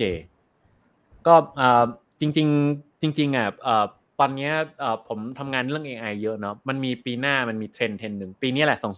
2024คิดว่าจะเกิดจากฝั่งตะวันตกก่อน แล้วก็เดี๋ยวจะค่อยขยายมาที่ที่บ้านเราเอ่อคือคืออย่างนี้เอ่อ AI มันเริ่มมันเริ่มแทนคนได้อะคราวเนี้ยในแง่ของเวลาเราเราได้รับอีเมลต่างๆอะตอนเนี้ยอีเมลที่เราได้รับสมมติสมมติว่าเอ่อเอ่อทุกท่านได้รับอีเมลมาจากเอ่อผมอย่างเงี้ยเอ่อซึ่งสมมติเรารู้จักกันแล้วได้ได้รับอีเมลมาจากผมอะผมเขียนอะไรไปอยู่ข้างในอีเมลส่งหาทุกท่านน่ะตอนเนี้ยมันยังแยกระหว่างคนกับ AI ออก แต่ว่าในอนาคตอะมันจะเริ่มแบบเหมือนแบบแกลบในการแยกระหว่างเอ่อผมตัวจริง กับใครก็ไม่รู้แอบอ้างว่าเป็นผมอะมันจะเริ่มแคบลงเรื่อยๆอะอืมอืมแล้วตอนเนี้ยมันก็เลยมีสถิติอันนึงน่าสนใจบอกว่าเอ่อพวกเรื่องอีเมล phishing อะมันมันโตเป็นทวีคูณครับผมตามไอ้ generative AI เนี่ยแหละ เพราะฉะนั้นเดี๋ยวปีเนี้ยเดี๋ยวเราจะเห็นการหลอกลวงครั้งใหญ่ที่เกิดจากการสร้าง AI อะไรบางอย่างอ่าแล้วไม่ใช่แค่อีเมล phishing นะเอ่อ ไม่แน่ใจทุกท่านเอ่อมีเอ่อโดนคดีความของสอนออะไรต่างๆ ที่อยู่ต่างจังหวัดที่บอกว่าแบบเหมือนเราไปขายยาเสพติดกันครบทุกคนหรือยังครับผม เออ โทรศัพท์ปะใช่ใช่ใช่อ่าโทรมาแล้วก็บอกว่าเออ คุณเออไปมีคดีอะไรสักอย่างแบบเออไปให้อืมคนยืมเงินแล้วก็ไปขายยาเสพติดอะไรหรือเปล่าอะไรเงี้ยน่าน่าจะโดนทุกคนอยู่แล้วนะอืมเราเราทุกคนในประเทศไทยน่าจะน่าจะติดคดีนี้กันน่าจะทุกคนอยู่แล้วนะเออคืออันเนี้ยเวลาทุกครั้งรับโทรศัพท์อะจริงๆอยากจะบอกเขาอีกนิดนึงว่าแบบเหมือนแอคไม่ค่อยเนียน ไม่เนียนมากอ่าวันก่อนนั่งคุยกับคนใกล้ตัวบอก เนี่ยมันคุยคุยกันอยู่เนี่ย มันข้างหลังมันยังพูดอยู่เลยแบบเอ้ยเส้นเล็กต้มยำอะไรสักอย่างอะอ๋อเดี๋ยวคุณต้องอยู่ในสอนอคุณไม่ได้อยู่ที่ร้านก๋วยเตี๋ยว อะไรอย่างเงี้ย คือตอนนี้แบบเหมือนไม่เนียนมากอะ แต่ว่าในอนาคตอะ AI อย่าอย่าให้ผมตกงานนะเดี๋ยวผมทำเองผมผมทำมันเนียนกว่านี้แน่นอน คือตอนนี้มันเอา AI มีมันมีโมเดลที่สามารถจะแบบ คือคือมันไม่ได้มันมันสามารถโครนเสียงผมโครนเสียงแซนโครนเสียงตาลได้แบบเหมือนเป๊ะอืมอ่าโคนไม่พอจังหวะจากโคนได้ด้วยอืมแล้วจังหวะจากโคนได้ไม่พอ สามารถที่จะแสดงความรู้สึกด้วยอ่าอืมสมมุติว่าแบบเออคุณตาลชอบพูดแบบเออหนึ่งสองสามสี่ปุ๊บห้าห้าหรืออะไรอย่างเงี้ยเออหรือพูดอะไรบางอย่างที่แบบเหมันมีมีความเป็นมนุษย์อะ ตรงนั้นน่ะ AI เรียนแบบได้แล้วอืมแล้วโครนได้เต็มที่ คราวเนี้ยมันไปถึงเลเวลที่ ไม่ใช่แค่โคนเหมือนอย่างเดียว แต่ไอตัว lag time มันต่ำมาก 0.3 กว่ากว่าวินาที อันนี้ลองลองกันในทีม tech ภายในอยู่ คือเราพิมพ์แป๊กแป๊กแป๊กแป๊กแป๊กมันมันเปล่งเสียงออกไปภายใน 0.3 วินาที คือมันเร็วด้วย หมายความว่าในอนาคตสักวันหนึ่งเนี่ยจะมีแม่ของเราอะ โทรหาเราด้วยเสียงเหมือนแม่ของเราเลย อืม อ่า แล้วจะขอยืมตังค์แบบเนียนๆ ที่ไม่ใช่เนียนๆ แบบแก๊งคอลเซนเตอร์ทุกวันนี้ อ่า คราวนี้พอเนียนเสร็จอะแล้วมันสามารถ generative ได้ด้วย แก๊งคอร์เซนเตอร์ทุกวันนี้อาจจะเอ่อถามข้อมูลอะไรบางอย่างปุ๊บ อาจจะยังเอ่อไม่รู้ว่าตำรวจจริงเขาทำยังไง แต่อีนี่มันเป็น AI ที่มันเป็น LLM อ่าที่มันเหมือนว่าว่าเรียนมาจากคนทั้งทั้งโลก เพราะฉะนั้นมันจะมีเหตุผล มันจะมันจะมีอะไรบางอย่าง มันจะรู้โครงสร้างภายใน มันจะรู้ทุกอย่าง เพราะฉะนั้นมันจะสามารถที่จะพูดอะไรเนียนๆได้ คันเนี้ยมันก็เลยมันก็เลยเอ่อดูกันว่า 2024 เนี่ยเอ่อ AI เนี่ยน่าจะเป็นอะไรที่แบบเหมือนเรื่องเรื่องของสแกมอะไรต่างๆอะน่าจะเพิ่มขึ้นแน่นอนอยู่แหละ อืมอ่า ประมาณนี้ แล้วเราจะป้องกันเรื่องนี้อย่างไรคะอันนี้เป็นเป็นให้ความรู้กับทุกคนไปด้วยเลย เราจะแก้เราจะไม่ให้เราตกเป็นเหยื่อได้ไงอ่าเอ่อเรื่องเรื่องเทคโนโลยีจะมีสองทางเสมอ มันคือตำรวจจับผู้ร้ายเสมอ ก็อือฮึเอ่อตำรวจคิดเอ่อผู้ร้ายคิดเทคโนโลยีอะไรบางอย่างมา เสร็จตำรวจก็จะคิดเทคโนโลยีบางอย่างมา จับเทคโนโลยีนั้น เสร็จผู้ร้ายก็จะเหมือนทำต่อไปอีกอะแล้วตำรวจก็จะทำต่อไปอีก มันก็จะเป็นอย่างเงี้ยไปหเรื่อยรือๆเขาเป็นครับพวกผมเดียวกัน เขาอาจจะเป็นคนเดียวพวกเดียวกันก็ได้นะอ่า อันนี้ก็ไม่แน่ใจครับผมอ่าเพราะฉะนั้นเพราะฉะนั้นก็เลยคิดว่าตรงเนี้ยมันมันมันเจอแน่นอนอยู่แล้ว นะ แล้วก็เอ่ออาจจะยังไม่มาถึงไทย เพราะโมเดลไทยยังยังไม่นิ่งดีอ่าโมเดล AI ภาษาไทยยากนะครับผมเออนี่เป็นข้อดีเหรอเนี่ย อ่า อ่า ประมาณนี้ครับผม อันนี้ไม่รู้ต้องต้องโหวตป่ะนะอันนี่มันค่อนข้างชัวร์อยู่แล้วแต่นะแต่หมายถึงว่าตอนนี้ก็ยังไม่มีเทคโนโลยีมาจับเหรอคะ อืม เอ่อ ตอนนี้ยังไม่มีเทคโนโลยีมาจับ เพราะว่าไอสิ่งที่ผมเล่าไปเนี่ย คือระดับเดือนครับผม ระดับเหมือนคิดค้นได้แบบเหมือนแบบระดับเดือนอะอืมไม่กี่เดือนที่ผ่านมา อืมอืมเออ ไม่มีไม่มีทั้งกฎหมาย ไม่มีทั้งการออกมาใช้จริงในเรื่องของต่างๆ ยกเว้นไอ้นี่แหละ ยกเว้นในซัมซุงเนี่ยแหละ ถึงอืมซัมซุงถึงตื่นเต้นไงว่า ภายในต่ำกว่าหนึ่งวิอะมันสามารถแปลเสียงจากเราภาษาหนึ่งไปอีกภาษาหนึ่งได้โดยไม่ต้องต่อแล้อิวนเทบออร์มเน็ตอะ แล้วบอมลองแล้วมันได้ใช่ไหมคือผมได้ผมดูในตัวอย่างที่คนเขารีวิวไอ้ตัวโทรศัพท์เนี่ยมันก็มันก็เร็วเร็วกว่าไอ้นี่นิดนึงอะไอ้ Google Translate แต่ว่าแซนเดี๋ยวถ้าว่างเดี๋ยวลองแชร์ไอ้คลิปที่ผมส่งไปในไลน์หน่อย อันเนี้ยคืออันที่บอมน่าจะบอกแหละ World เดี๋ยวนะ Fastest เดี๋ยว Conversational AI well first test ได้สักครู่อ่าแอมเมาส์ไปก่อนใช่เดี๋ยวเดี๋ยวจะเปิดไประหว่างนี้ก็จะเปิดไป พี่ตาลมีอะไรจะเมาส์ไหมคะอ๋อโอเคอะขอขอตั้งหนะครับผมอะจริงๆถ้าถามผมผมผมเห็นด้วยกับพี่บอมครับ คือ เทคโนโลยีไอ้กับเขาเรียกอะไร cyber security อ่ากับแฮกเกอร์มันเป็นของคู่กันอยู่แล้วอะอืมอ่ายิ่งยิ่งยิ่งมีการโปรโมทยิ่งมีการนำเสนอมันเหมือนเป็นการแบบชี้โพรงด้วยซ้ำ อืมอืมอืม คือคือมันเป็นอ่าดาบสองคมคือผมมองว่ามันต้องมีเคสอืมมันต้องมีเคสใหญ่อยู่แล้ว แล้วก็มันล้อกับข้อมูลที่เราที่เราเอามาให้ดูว่าคดีอืมฟ้องร้องจากการเกิด AI มันจะเยอะขึ้น ซึ่งอันเนี้ยอ่าผมว่าก็น่าจะเป็นถ้าจำช่วงต้นของของ session นี้ได้ที่ผมบอกว่าโลกเราที่ผ่านมามันยังไม่เคยมีเคสใหญ่ ๆ ที่เป็น Impact ของ AI ที่แบบจะตบให้ให้มุมมองกับ AI ที่เป็นบวกบวกๆเนี่ยมันมันลงมาอืมว่าอันนี้ก็จะเป็นอีกหนึ่งอันเหมือนกัน แต่แน่นอนเมื่อไหร่ก็ตามพอแบบเขา ไม่ใช่เมื่อไหร่อะผมว่าเขามีแล้วล่ะ ตัว counter act ที่จะมาทำหน้าที่เป็นตำรวจอืมยังไม่ปล่อย แต่อาจจะยังไม่ปล่อยอืมอะเราอาจจะเซอร์ไพรส์แบบเฉยเลยยตอนจบก็ได้นะอะเดี๋ยวขอขอแฟนก่อนนะผมอะอะเปิดเปิดคลิปเลยนะ Hi, this is Sophie from Bland. I saw you filled out our online form. Is now a good time? Yeah, now works perfect. Perfect. Can you tell me a little more about your business? Yeah, we're trying to automate our political campaigns phone calls. That's a really interesting use case. I'd love to get you set up with an appointment with one of our reps. Does next Thursday at 3 work? Yeah, it works great. อืม Great. We're looking forward to Mm. chatting with you. All right, bye. ฮ่าคือลองนึกว่าอันเนี้ยเป็นเสียงที่โคลนมาจากญาติเพื่อขอยืมตังค์ความความเร็วในการตอบเนี่ยบางทีมัน มันมันดูดูเขาเรียกอะไรมันเร็วมากอะเนาะอะอันนี้ก็เลยเป็นอันหนึ่งเหมือนกันว่าเออเดี๋ยวมัน capable แล้วขนาดนี้อะไรเงี้ยอืมนี่นี่นี่นี่อันนี้อันนี้ Truth Finder เคยพูดว่าจะทำ Truth Finder อันนี้ก็อืมคิดว่าคงมีในเร็วๆนี้แน่นอน อ่า ใช่ใช่อ่า แล้วก็มีคุณชนทิชาบอกว่าแบบเหมือนเอ่อมีแม่โทรมาขอรหัสลับนะ โอ้ยจะโกหกอะไรทักทีก็ไม่ทำให้มันเนียนๆนะไอไอ call center สมัยเนี้ยโอ้ยอยากจะไปบริหารเองงุดหงิดนี่นี่อีกคนนึงบอกโอ้ยโทรมาจากเอ HSBC เส ร็จแบบเสียงข้างหลังยังเป็นแบบเหมือนแม่ค้าขูดเก็ดปลาอยู่ในตลาดสดมันไม่เนียนอะ มันไม่เนียน เมื่อไหร่คุณจะรู้ว่าคุณทำคุณโทรมา มันไม่เนียน อืมเราก็รู้สึกแบบเออแทนที่จะโทรมาแล้วแบบได้แบบมีความคือขอขัดใจนะ call center หลอกแบบคุณภาพได้ไหมคือคือจะหลอกอะขอหลอกแบบมีคุณภาพได้ไหมจะได้แบบเออรู้สึกแบบอินไปด้วยอะไรอย่างเงี้ยมันไม่อ่านี่นี่มันมันไม่ได้เลยอะเออเขาเน้นปริมาณ อันนี้มาคนใกล้ตัวเน้นแบบปริมาณโทรมาจาก Shopee แบบเอ้ยมีโปรโมชั่นใหม่สนใจมากอืมอืมแบบเหมือนเสียงแบบเด็กแว้นมาเลยอะแบบอืมเออสนใจมาก อะไรอย่างเงี้ยซึ่งมันไม่ได้ไงแบบเออคุณโทรมาจาก Shopee คุณก็ต้องแบบเสียงแบบเออสวัสดีค่ะนู่นนี่อะไรอย่างเงี้ยเออซึ่งนั่นแหละ เดี๋ยวเราจะเจอกับเวอร์ชันเนี้ยแต่กับกับของ AI ที่แบบเหมือนเนียนกว่า อะโอเคครับผมอ่าเอ่อมันก็จะมีเรื่องของการฟ้องร้อง อ่า มีคนบอกว่าต้นทุนไม่ได้ค่ะ เออจริงนะมันต้องไปดูเรื่องของ economic ในการทำ fake fakeเอ่อเอ่อ call center นะแต่ว่าเป็นปริมาณ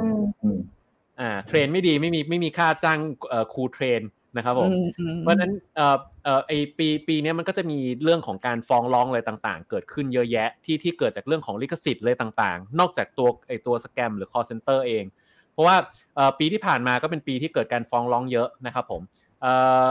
Stability AI เป็นบริษัทผลิตเอ่อ prompt text to image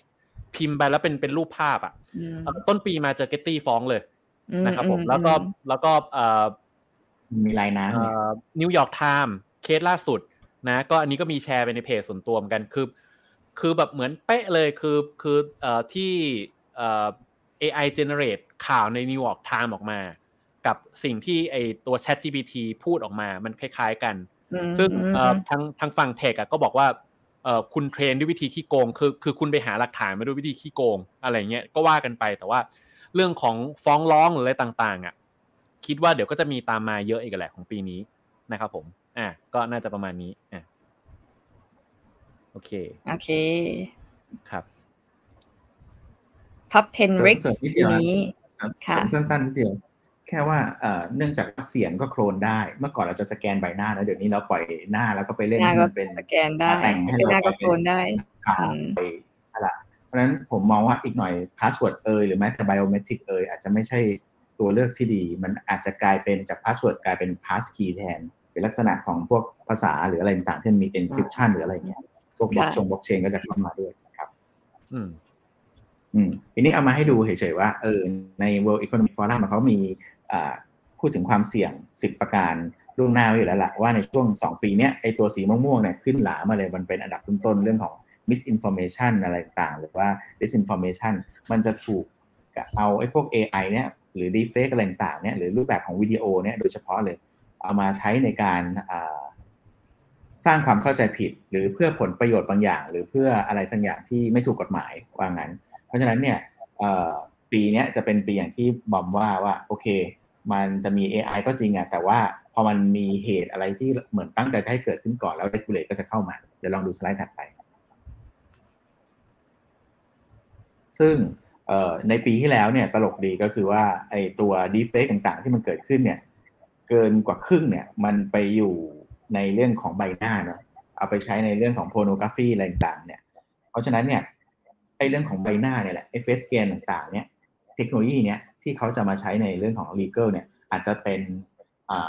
framework ที่จะเอามาใช้ในการหลอกคนเนี่ยเป็นหลักด้วยเหมือนกันไม่ว่าจะทำวิดีโอหรือว่าไม่ว่าจะเป็นสื่อสารฝั่งตรงข้ามว่าเอ้ยผมเป็นคุณบอมตัวจริงนะช่วย กดในบัญชีผมหน่อยหรือนี่นั่นหรืออะไรเงี้ยมันมันก็จะสามารถเอาหน้ามาใช้ได้ด้วย ครับ อาจจะต้องมีการยืนยันตัวตนด้วยวิธีอื่นประกอบกันไปไปต่ออย่างอย่างที่ธนาคารตอนเนี้ยเขาเอาเอาใบหน้าเรามายืนยันว่าการจะโอนเงินเกินนี่ไงสองหมื่นป่ะคะใช่แล้วอะเดี๋ยวมันต้องเปลี่ยนอีกแล้วนะเทคโนโลยีอันนี้ไม่ก็พอเป็นไปแล้วได้ใช่ใช่อืมโลกนี้อยู่ซึ่งยาที่กเกาหลีกับยูเอสใช่โลกนี้อยู่ยากมีแต่คนคิดจะโกงคิดจะแฮกข้อมูลแล้ว มีการทำเซอร์เวยกับคนจำนวนมากเนี่ยเขาพบว่าเขามีหลายข้อนะแต่ข้อหนึ่งที่น่าสนใจก็คือว่าคนจำนวนมากเนี่ย มองว่าตัวเองเนี่ยสามารถที่จะแยกได้แหละไอ้ตัวเอ่ออืมดีเฟกอะไรต่างๆแต่ขณะเดียวกันเนี่ยก็มองพอถามเอาจริงเนี่ยตัวเองมีความรู้เกี่ยวกับเรื่องของ deepfake เนี่ยก็ไม่เยอะเหมือนกัน ไม่รู้ว่ามันจะมาทางไหนหรือว่าอะไรทั้งหมดทั้งมวลเลย เพราะฉะนั้นเนี่ยก็ตกเป็นเป็นเป้าเป้านิ่งชั้นดีได้ในปีนี้เหมือนกันอืม คิดว่าไงโอเคคิดว่าเราจะเป็นเป้านิ่งกันไหมเอออืมมีอะไรต้องเดาไหมข้อนี้ทุกคนน่าจะเห็นตรงกันว่า ปีหน้าบวกกับเรื่องของการมีการเลือกตั้ง คงมีการเอาเรื่องนี้มาแบบ discredit กันหนักเลยแหละถูกสาดน้ำสาดโคลนอ่าเออ อ่าก็อันนี้ผมยังคิดคำถามไม่ออกเดี๋ยวเผื่อมีใครคิดคำถามออกให้โหวตได้ก็เอ่อเสนอให้ผมนิดนึงครับผเอามครับเราไปเอากันว่าต่อแล้เอาวว่ากันทรัมป์เพหราะรือว่าไบเดนจะโดนดีเฟกมากกว่ากันอะไรเงี้ยเออเออเออเออเออเออโอเคสองสองชั่วโมงแล้ว เดี๋ยวอาจจะสามชั่วโมงได้นะโอเคไลฟ์นี้เออมาเดี๋ยวผม geopolitics จะไม่อยู่นะดีกว่าอ่าโอเคอืมโอเค ครับอืมเอ่อ geopolitics อันแรกเอา AI deepfake มาสร้างนะคะข่าวลือข่าวลวงในเรื่องของการเลือกตั้ง รัสเซียยูเครน อิสราเอลฮามาสน่าจะไม่จบ แล้วก็น่าจะมีการย้ายฐานการผลิตจากออกจากจีน แล้วก็เรื่องของ dealization continue slowly นะคะ ก็จริง ๆ ทั้งหมดนี้มันก็น่าจะเป็นอะไรที่เราก็เคยคุยกันไว้แล้วเนาะเอ่อยังไงดีล่ะ จะไปอะงั้นเริ่มจาก deepfake ก่อนอันนี้ให้พี่บอมเลยค่ะ อ่าอ่าจริงๆเอ่อเราเราพูดไปกันแทบหมดแล้วแหละ มันจะมีมันจะมีเรื่องของการ deepfake อะแล้วก็เอ่อในในด้านต่างๆ คราวเนี้ยเอ่อเวลา deepfake อะเอ่อกลุ่มเป้าหมายที่มักจะโดน deepfake คือคนดัง อืมอ่าเพราะฉะนั้นไอ้เราสี่คนเนี่ยไม่ต้องห่วงหรอกคือโทรไปปุ๊บก็คือคนจริงอะแหละเพราะว่าไม่ต้องเพราะว่าเราไม่ได้แบบเหมือนเป็นได้นะเป็นซูเปอร์สตาร์ต่างๆเนาะ แต่ถ้าสมมติเป็นอย่างเอ่อเป็นคุณโอบามาอย่างเงี้ยอ่าหรือคุณทรัมป์อย่างเงี้ย คือแบบอ่าโอ้ยเต็มไปหมดอะคือคือคือเห็นปุ๊บเราก็ไม่รู้ว่าจริงหรือเปล่าคือคือมันอาจจะมีแบบสองกรณีคืออันแรกอาจจะต้องเป็นคนดังหน่อย อันที่สองคือคนดังที่เหมือนศัตรูเยอะอะคือพวกการเมืองอะศัตรูจะเยอะไงอืมกันเพราะเมืฉะองนั้นเขาก็จะนมืองมีแบบเหมือนโดนดีเฟกใช่อะไรต่างๆ เพราะฉะนั้นเอ่ออันเนี้ยผมเอาประวัติการโดนดีเฟกของเรื่องอะไรต่างๆ แบบเอ่อที่ที่ที่เคยเกิดขึ้นนะ แล้วก็เอ่อเอามาให้ดูเป็นเป็นภาพคร่าวๆว่า จริงๆอะมันมักจะเกิดจากคนดังๆอะแล้วมาทำอะไรบางอย่างอะอย่างเช่น คุณโอบามาที่เคยอะไรสักอย่างอะแล้วก็เป็น deepfake ออกมา คุณทรัมป์ที่เคยอะไรต่างอืมแล้วก็มีอืม deepfake มีคุณเบคแฮมนะ แล้วก็แบบเหมือนมีเอ่อไปเป็นแคมเปญรณรงค์อะไรสักอย่างอะคุณมาร์คซักเคอร์เบิร์กอย่างเงี้ย พวกเนี้ยมันก็จะมีแบบเหมือนแบบเป็นอะไร deepfake ออกมา คราวเนี้ยเดี๋ยวตอนปลายปีเนี้ยในปี 2024 กลับมาเข้าเรื่องธีม 2024 เนาะมันจะมีการเลือกตั้ง คราวนี้ในการเลือกตั้งอะมันจะมีการหาเสียง คราวนี้ในการหาเสียงอะมันจะมีธรรมชาติอย่างหนึ่ง คือ เดี๋ยวมันจะต้องมีการเถียงในเรื่องอะไรบางอย่าง เสร็จแล้วมันจะมีคนคนหนึ่งพูดอะไรบางอย่างออกมาไล่คนอืมคนหนึ่งแบบแซะปักเข้าไปเจ็บมากอย่างเงี้ย อันนี้มันเกิดขึ้นเสมอนะครับผมอืมพอมีการแซะมีอะไรปุ๊บ อ่า เริ่มละ เริ่มเริ่มมีอะไรบางอย่างแล้วเริ่มมีการคุกรุ่นอะไรบางอย่าง มันก็จะมีการศาสตร์อะไรบางอย่างไปไปมามาเสร็จ ไอไอไอระหว่างที่เราบริโภคคอนเทนต์ที่เขาศาสตร์ไปศาสตร์มาด้วยเนี่ย มันมักจะมีคอนเทนต์เนียนๆที่มันไม่ใช่ของจริงเนี่ย เสริมเข้ามาเสมอ อ่า แล้วมันก็จะเป็นคอนเทนต์อะไรที่แบบบางทีแบบเอ่อเอ่ออย่างการเลือกตั้งครั้งเก่านะ ถ้าผมจำไม่ผิดนะเอ่อเพนทากอนโดนวางระเบิดหรืออะไรอย่างนั้นน่ะเออ หรือมันก็จะมีรูปแบบของคนบางคนที่แบบมันพูดอะไรบางอย่างที่ที่ไม่ได้พูดอะแล้วคราวเนี้ยอืมไอความเนียนสุดๆอะ ที่ที่เอ่อทุกวันนี้เราเจออะผมว่าเรายังไม่เจอบางคนมันบางคนยังไม่ได้เอามาใช้ไง เจอแบบเหมือนคนแบบเทพสุดๆ แล้วเขาทำอะไรบางอย่างแล้วเขาตั้งใจทำอะ เดี๋ยวเราจะเจอแบบซูเปอร์ดีเฟกปีนี้แหละอืมอืมอ่าอันนี้คือความเห็นผม อ่าคุณน่าตามกลัวมีจริงๆเสริมไหมครับผมอ่าโลกนี้อยู่ยากเออ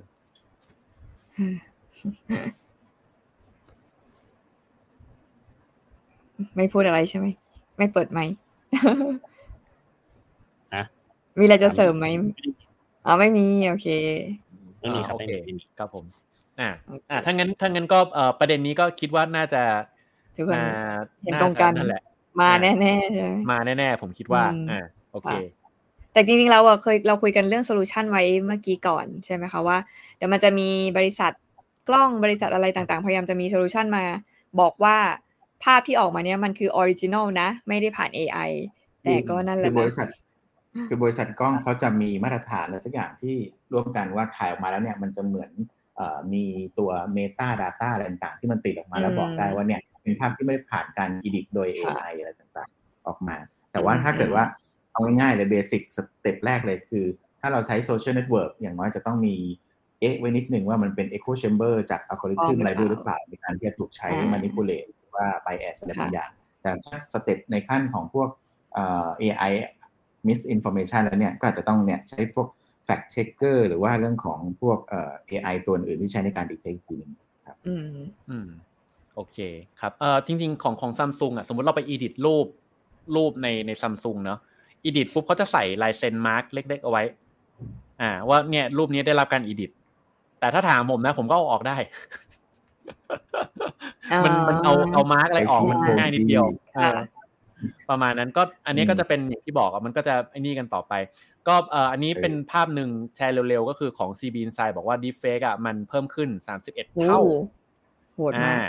แล้วคราวนี้มันมีมีเทคโนโลยีแบบ face swapping อ่าคือคือเอาหน้าคนคนหนึ่งมา face swapping เอาหน้าคนคนหนึ่งมา แล้วเอาลำตัวของอีกคนคนหนึ่งมา แล้วสามารถเอามาสลับกันได้อืมอ่า ไม่ยากเลยผมก็ทำได้เอ่ออมใครอยากให้ผมลองเดี๋ยวเอารูปมา แล้วก็เอาหน้าเอารูปร่างคนรอๆมาเดี๋ยวทำให้อืมอ่า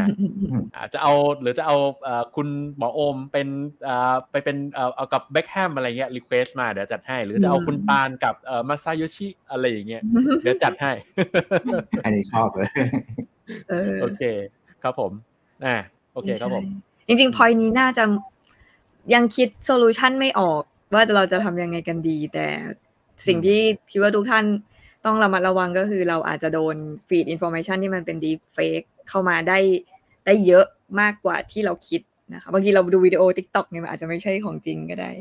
อันนั้นก็ต้องนะเสริมระมัดระวังตัวเอง ใช่หรือแซนนิดนึงตอนนี้ครับเดี๋ยวตอนท้ายเอ่อคลิปตอนท้ายเซสชันนี้เราอาจจะเอ่อมาเฉลยก็ได้ว่าจริง ๆ หมอโอมวันนี้ลาวันนี้หมอโอมไม่อยู่ เป็นดีเฟกที่มานี่เป็น AI ทั้งหมดอะไรอย่างเงี้ยเสริมเสริมแซนนิดนึงว่ามันมีค่ะอุปกรณ์หนึ่งที่เราสามารถใช้ได้โดยที่ไม่ต้องต่ออินเทอร์เน็ตหรืออะไรฮะเขาเรียกว่าสติฮะเพราะฉะนั้นถ้าเกิดว่ามันมีข้อความอะไรที่มันเร่งด่วนเร็วๆ ให้เราตัดสินใจหรือแม้ค่ะแต่แบบเอ่ออะไรที่มันกระตุ้นเราอารมณ์เราเยอะๆอะไรเงี้ยเราอาจจะอืมหายใจสักเฮือกหนึ่งก่อนแล้วเราลองถามดูว่าแบบเออเนี่ยอืมมันมันใช่หรือเปล่าอะไรเงี้ย interesting เออเออเอโออเคเห็นด้วยเห็นด้วยอ่าค่ะโอเคครับผมอ่าอะมาไปเร็วๆในเรื่องของ อันนี้น่าจะรวบกันดีไหมรัสเซียยูเครน dedollarization อะอ่าอะให้พี่ตาลดีกว่ารัสเซียยูเครนฮามาสอิสราเอลพูดไปแล้วอาทิตย์ที่แล้ว ให้ไปฟังอาทิตย์แล้วเนาะใช่ใช่โอเคเปล่าหรอกว่านี่มันสองชั่วโมงแล้วไง เราว่าเราเราเรา skip หัวข้อได้ที่ค่ะพูดไปแล้วดีกว่า โอเค เรื่องโอเคจริง ๆ เรื่อง dedollarization เนี่ย เราเห็นมาสักพักแล้วนี่พี่โอพี่บอมโมกราฟมาใส่ให้มีเรื่องอะไรหลาย ๆ ที่มันชัดเจนมากขึ้นจันจันว่าเรื่องนี้ทุกคนเห็นตรงกันนะคะว่ามัน dedollarization ก็คืออยู่ใน process ของการจะยกเลิกการใช้ดอลลาร์แต่จันแค่อยากจะ recap ประโยคนึงที่แซนได้มาจากอาจารย์พริยะนะลูกอ่าคนอาจารย์ตั้มนะคะลูกลุงฉลกที่แซนแปะแปะในหน้าของอันปักกิ้งว่า จริง ๆอะดอลลาร์เนี่ยมันพังไปแล้วแหละเพียงแต่เราอะแค่ยังไม่มีสกุลใหม่ที่จะมาใช้เนาะก็คำถามคือเอ้ยแล้วบริกพร้อมหรือยังอ่าคำคำตอบก็คือ ถ้าจะให้เทียบกับดอลลาร์เนี่ยก็ยังอีกไกลนะครับในเรื่องของทั้ง liquidity ทั้งระบบรองรับหลังบ้าน ดังนั้นระหว่างนี้เนี่ยระหว่างที่เกิด de-dollarization ไปเนี่ยสิ่งหนึ่งที่จะเกิดตามมาคืออเมริกาเนี่ยจะต้องสร้างความปั่นป่วนไปตลอดทางนั่นแหละ เพราะว่าสุดท้ายเขารู้แล้วว่าเขาต้องล้ม แต่ก่อนที่เขาจะล้มเขาเอาคนอื่นไปก่อน การการที่เขาทั้งสร้างความปั่นป่วนเนี่ยทำให้ทุกคนมุ่งหาดอลลาร์ ทุกคนมุ่งหาดอลลาร์ดอลลาร์แข็งสกุลเงินอื่นอ่อน ก็ไปสร้างความปั่นป่วนให้กับประเทศอื่นๆ ทั่วไปอีกเนาะก็จะเกิดเหตุการณ์นี้แหละ สงครามมันไม่ใช่เรื่องที่ไม่ได้ตั้งใจจะให้ ไม่ใช่เรื่องที่ไม่ตั้งใจวางแผนเอาไว้ แต่มันคือเส้นทางของการอยู่ในกระบวนการนี้แหละค่ะอืมโอเค อันนี้อันนี้เอ่อมันจะมีด้านบนในตัววงกลมอะอันนี้อันนี้ผมไป cap มาเอ่อมันมันจะมีบางท่านที่ที่ที่ไม่เชื่อว่าดอลลาร์เสื่อมมูลค่า มอืมอ่ามีมีก็ก็มีเหมือนกันบางทีเราไปเถียงกันแล้วเราก็ไปแบบเหมือนคิดเรื่องค่ะของการเมืองเรื่องของการแบ่งฝักแบ่งฝ่ายอะไรแต่ว่าเลยเอา fact อะไรบางอย่างมาเล่าให้ฟัง คือคือถ้าเราเห็นไอ้ตัววงกลมด้านบนเนี่ยในปี 2000น่ะไอ้สีฟ้าอ่อนที่เยอะสุดๆ อันนั้นน่ะอันเนี้ยคือคือดอลลาร์จำนวนดอลลาร์เทียบกับสกุลเงินอื่น จะเห็นว่าตอน 2000น่ะเขาแทบจะคลองทุกอย่างไว้หมดเลย แแต่สิบปีผ่านไปตอนปีสองศูนย์หนึ่งศูนย์น่ะจะเห็นว่าสีฟ้ามันลดลดลงครับผมอืมแล้วในปี 2022 ไม่กี่ปีมานี่เองอะ ปีปีหน่อยๆเนี่ย เราเห็นดอลลาร์ลดลงมากยิ่งขึ้นไปอีก แล้วที่เราเห็นต่อคือมันจะมีสีส้มเอ่อถัดจากสีแดงครับแซนอ่าสีส้มตรงนั้นนะคือ คือหยวนอืมหยวนนะเพิ่งขึ้นมาได้แบบเหมือนภายใน 12 ปีนี่เอง ทั้งที่ถ้าเราเราไปดูตอนปี 2010นะไม่มีอืมเราจะเห็นว่าอำนาจใหม่อะเริ่มแบบดันตัวเองขึ้นเรื่อยๆ แต่พอเรามองมุมมองในรอบ 20-30 ปีอะเราจะเห็นความเปลี่ยนแปลงว่าจริงๆอะคือดอลลาร์เริ่มเสื่อมถอยลงเรื่อยๆ คราวนี้ปีนี้มันก็จะมีเรื่องของ Blick plus ไม่ใช่ Blick ธรรมดานะต้องเป็น Blick อืมใช่ plus ด้วยนะ คือเขาก็ต้องหาเหมือนเครือข่ายในการทำอะไรบางอย่าง เพื่อที่จะแบบเหมือนเป็นกลุ่มเป็นก้อน เพื่อที่จะมีการเทรด หรือมีการแลกเปลี่ยนอะไรบางอย่างอะที่ไม่ได้ใช้ดอลลาร์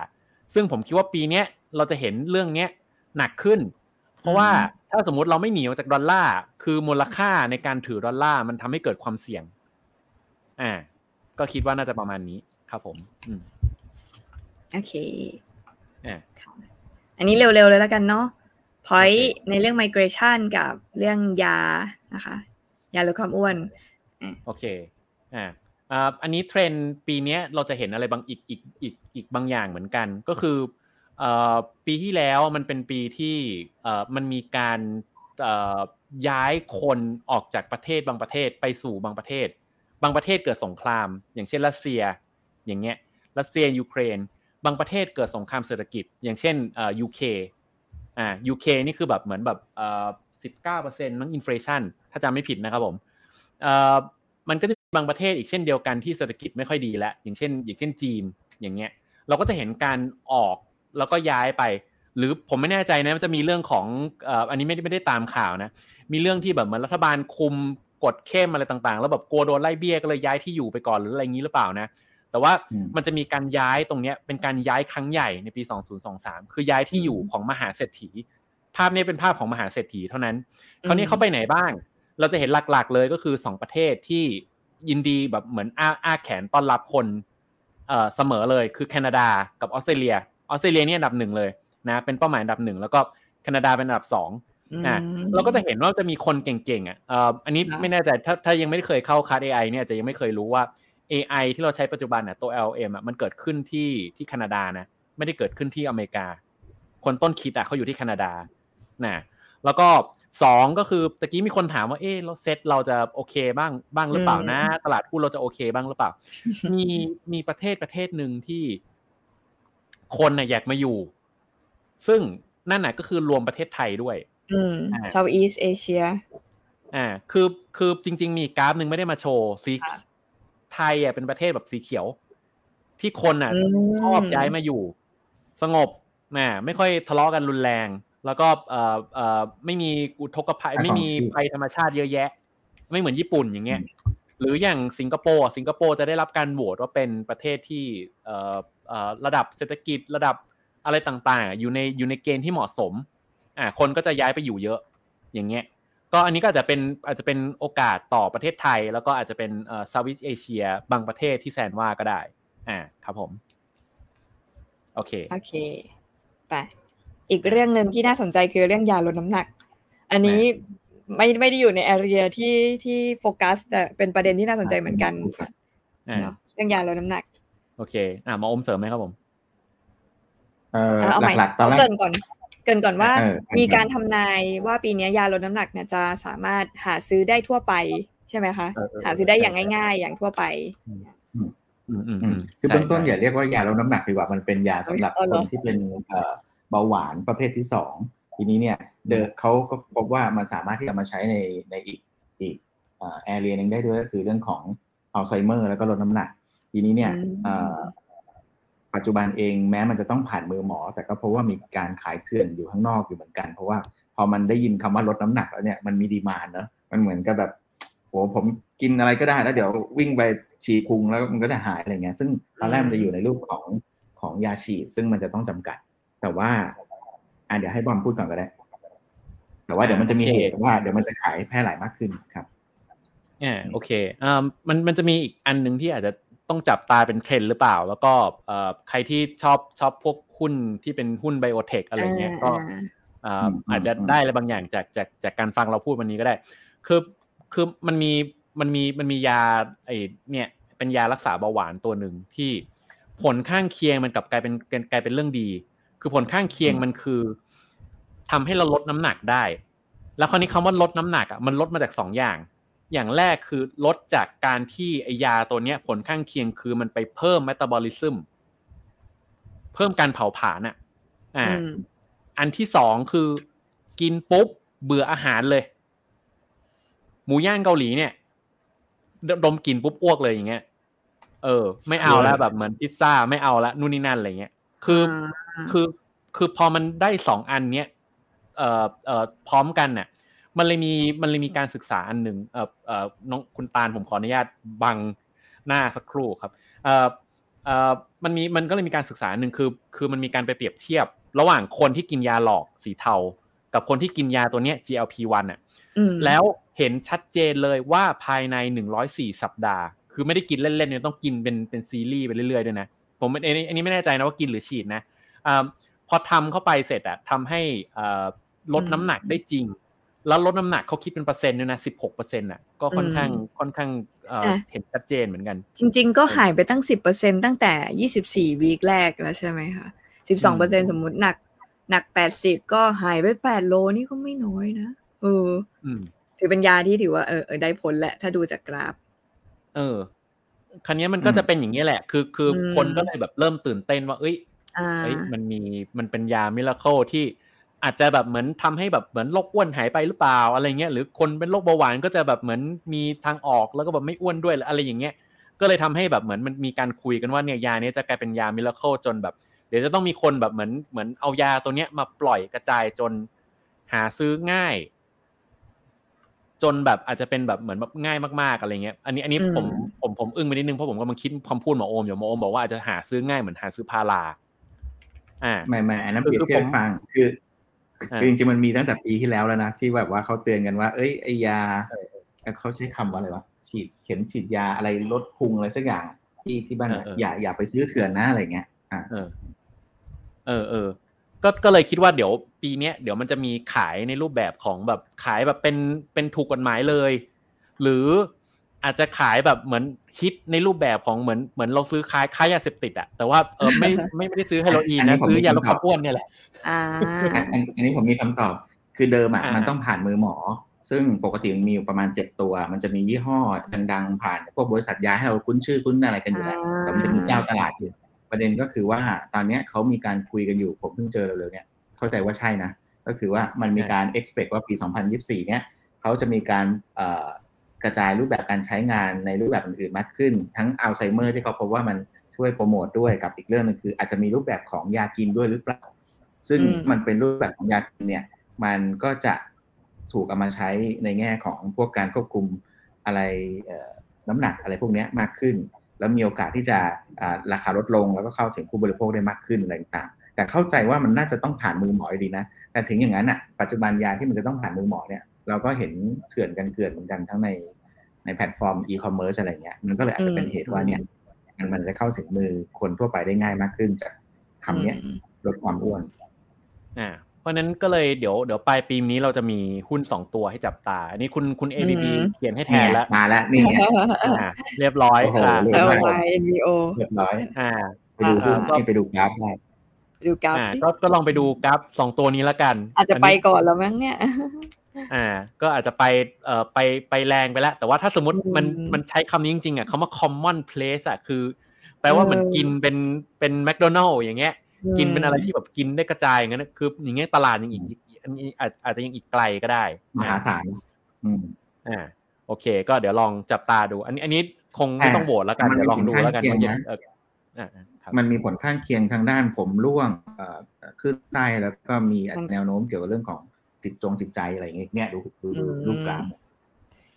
มันเป็นขาขึ้นมาตลอดมันขนาดช่วงโควิดก็ไม่ลง เพราะว่านั่นแหละ น่าจะเป็นเพราะว่าขายยา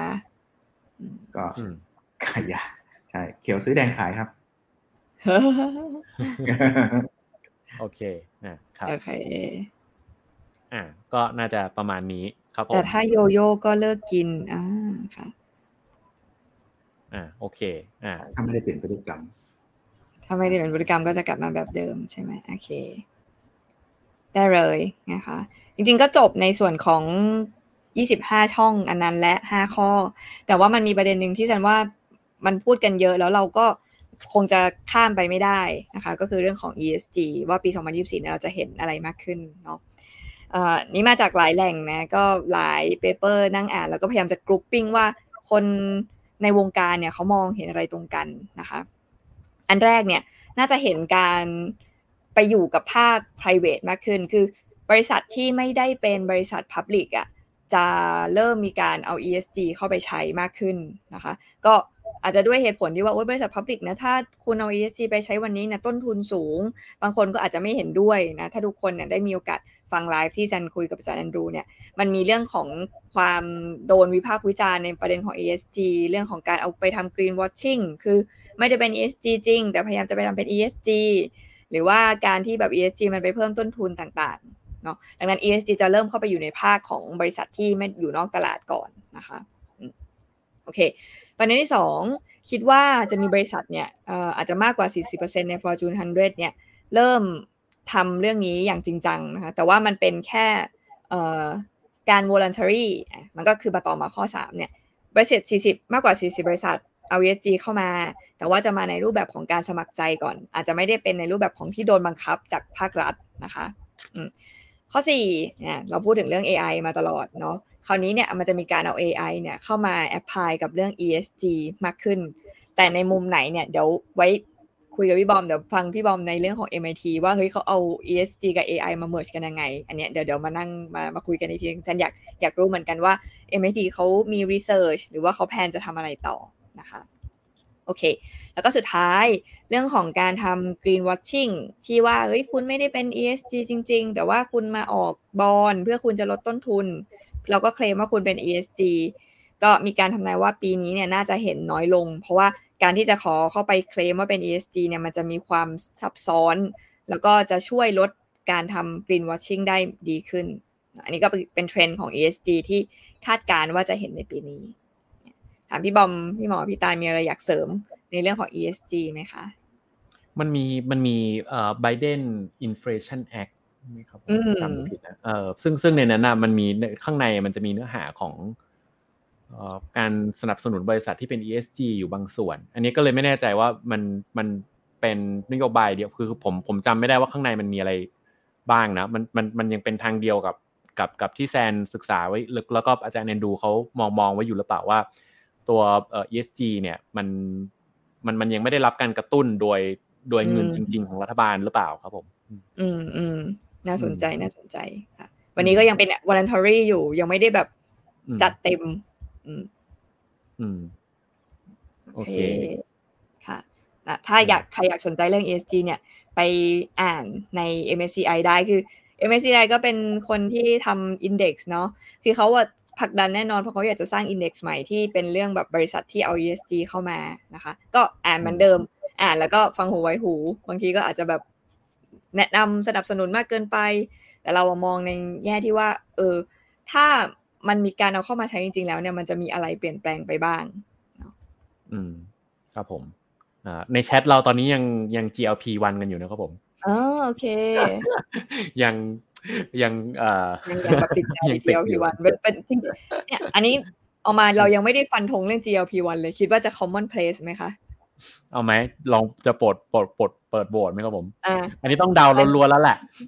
ฉันว่า yes เพราะว่า เพราะว่าเรื่องนี้เป็นเรื่องที่ทุกคนสนใจมาก คือคือเราอาจจะแบบว่า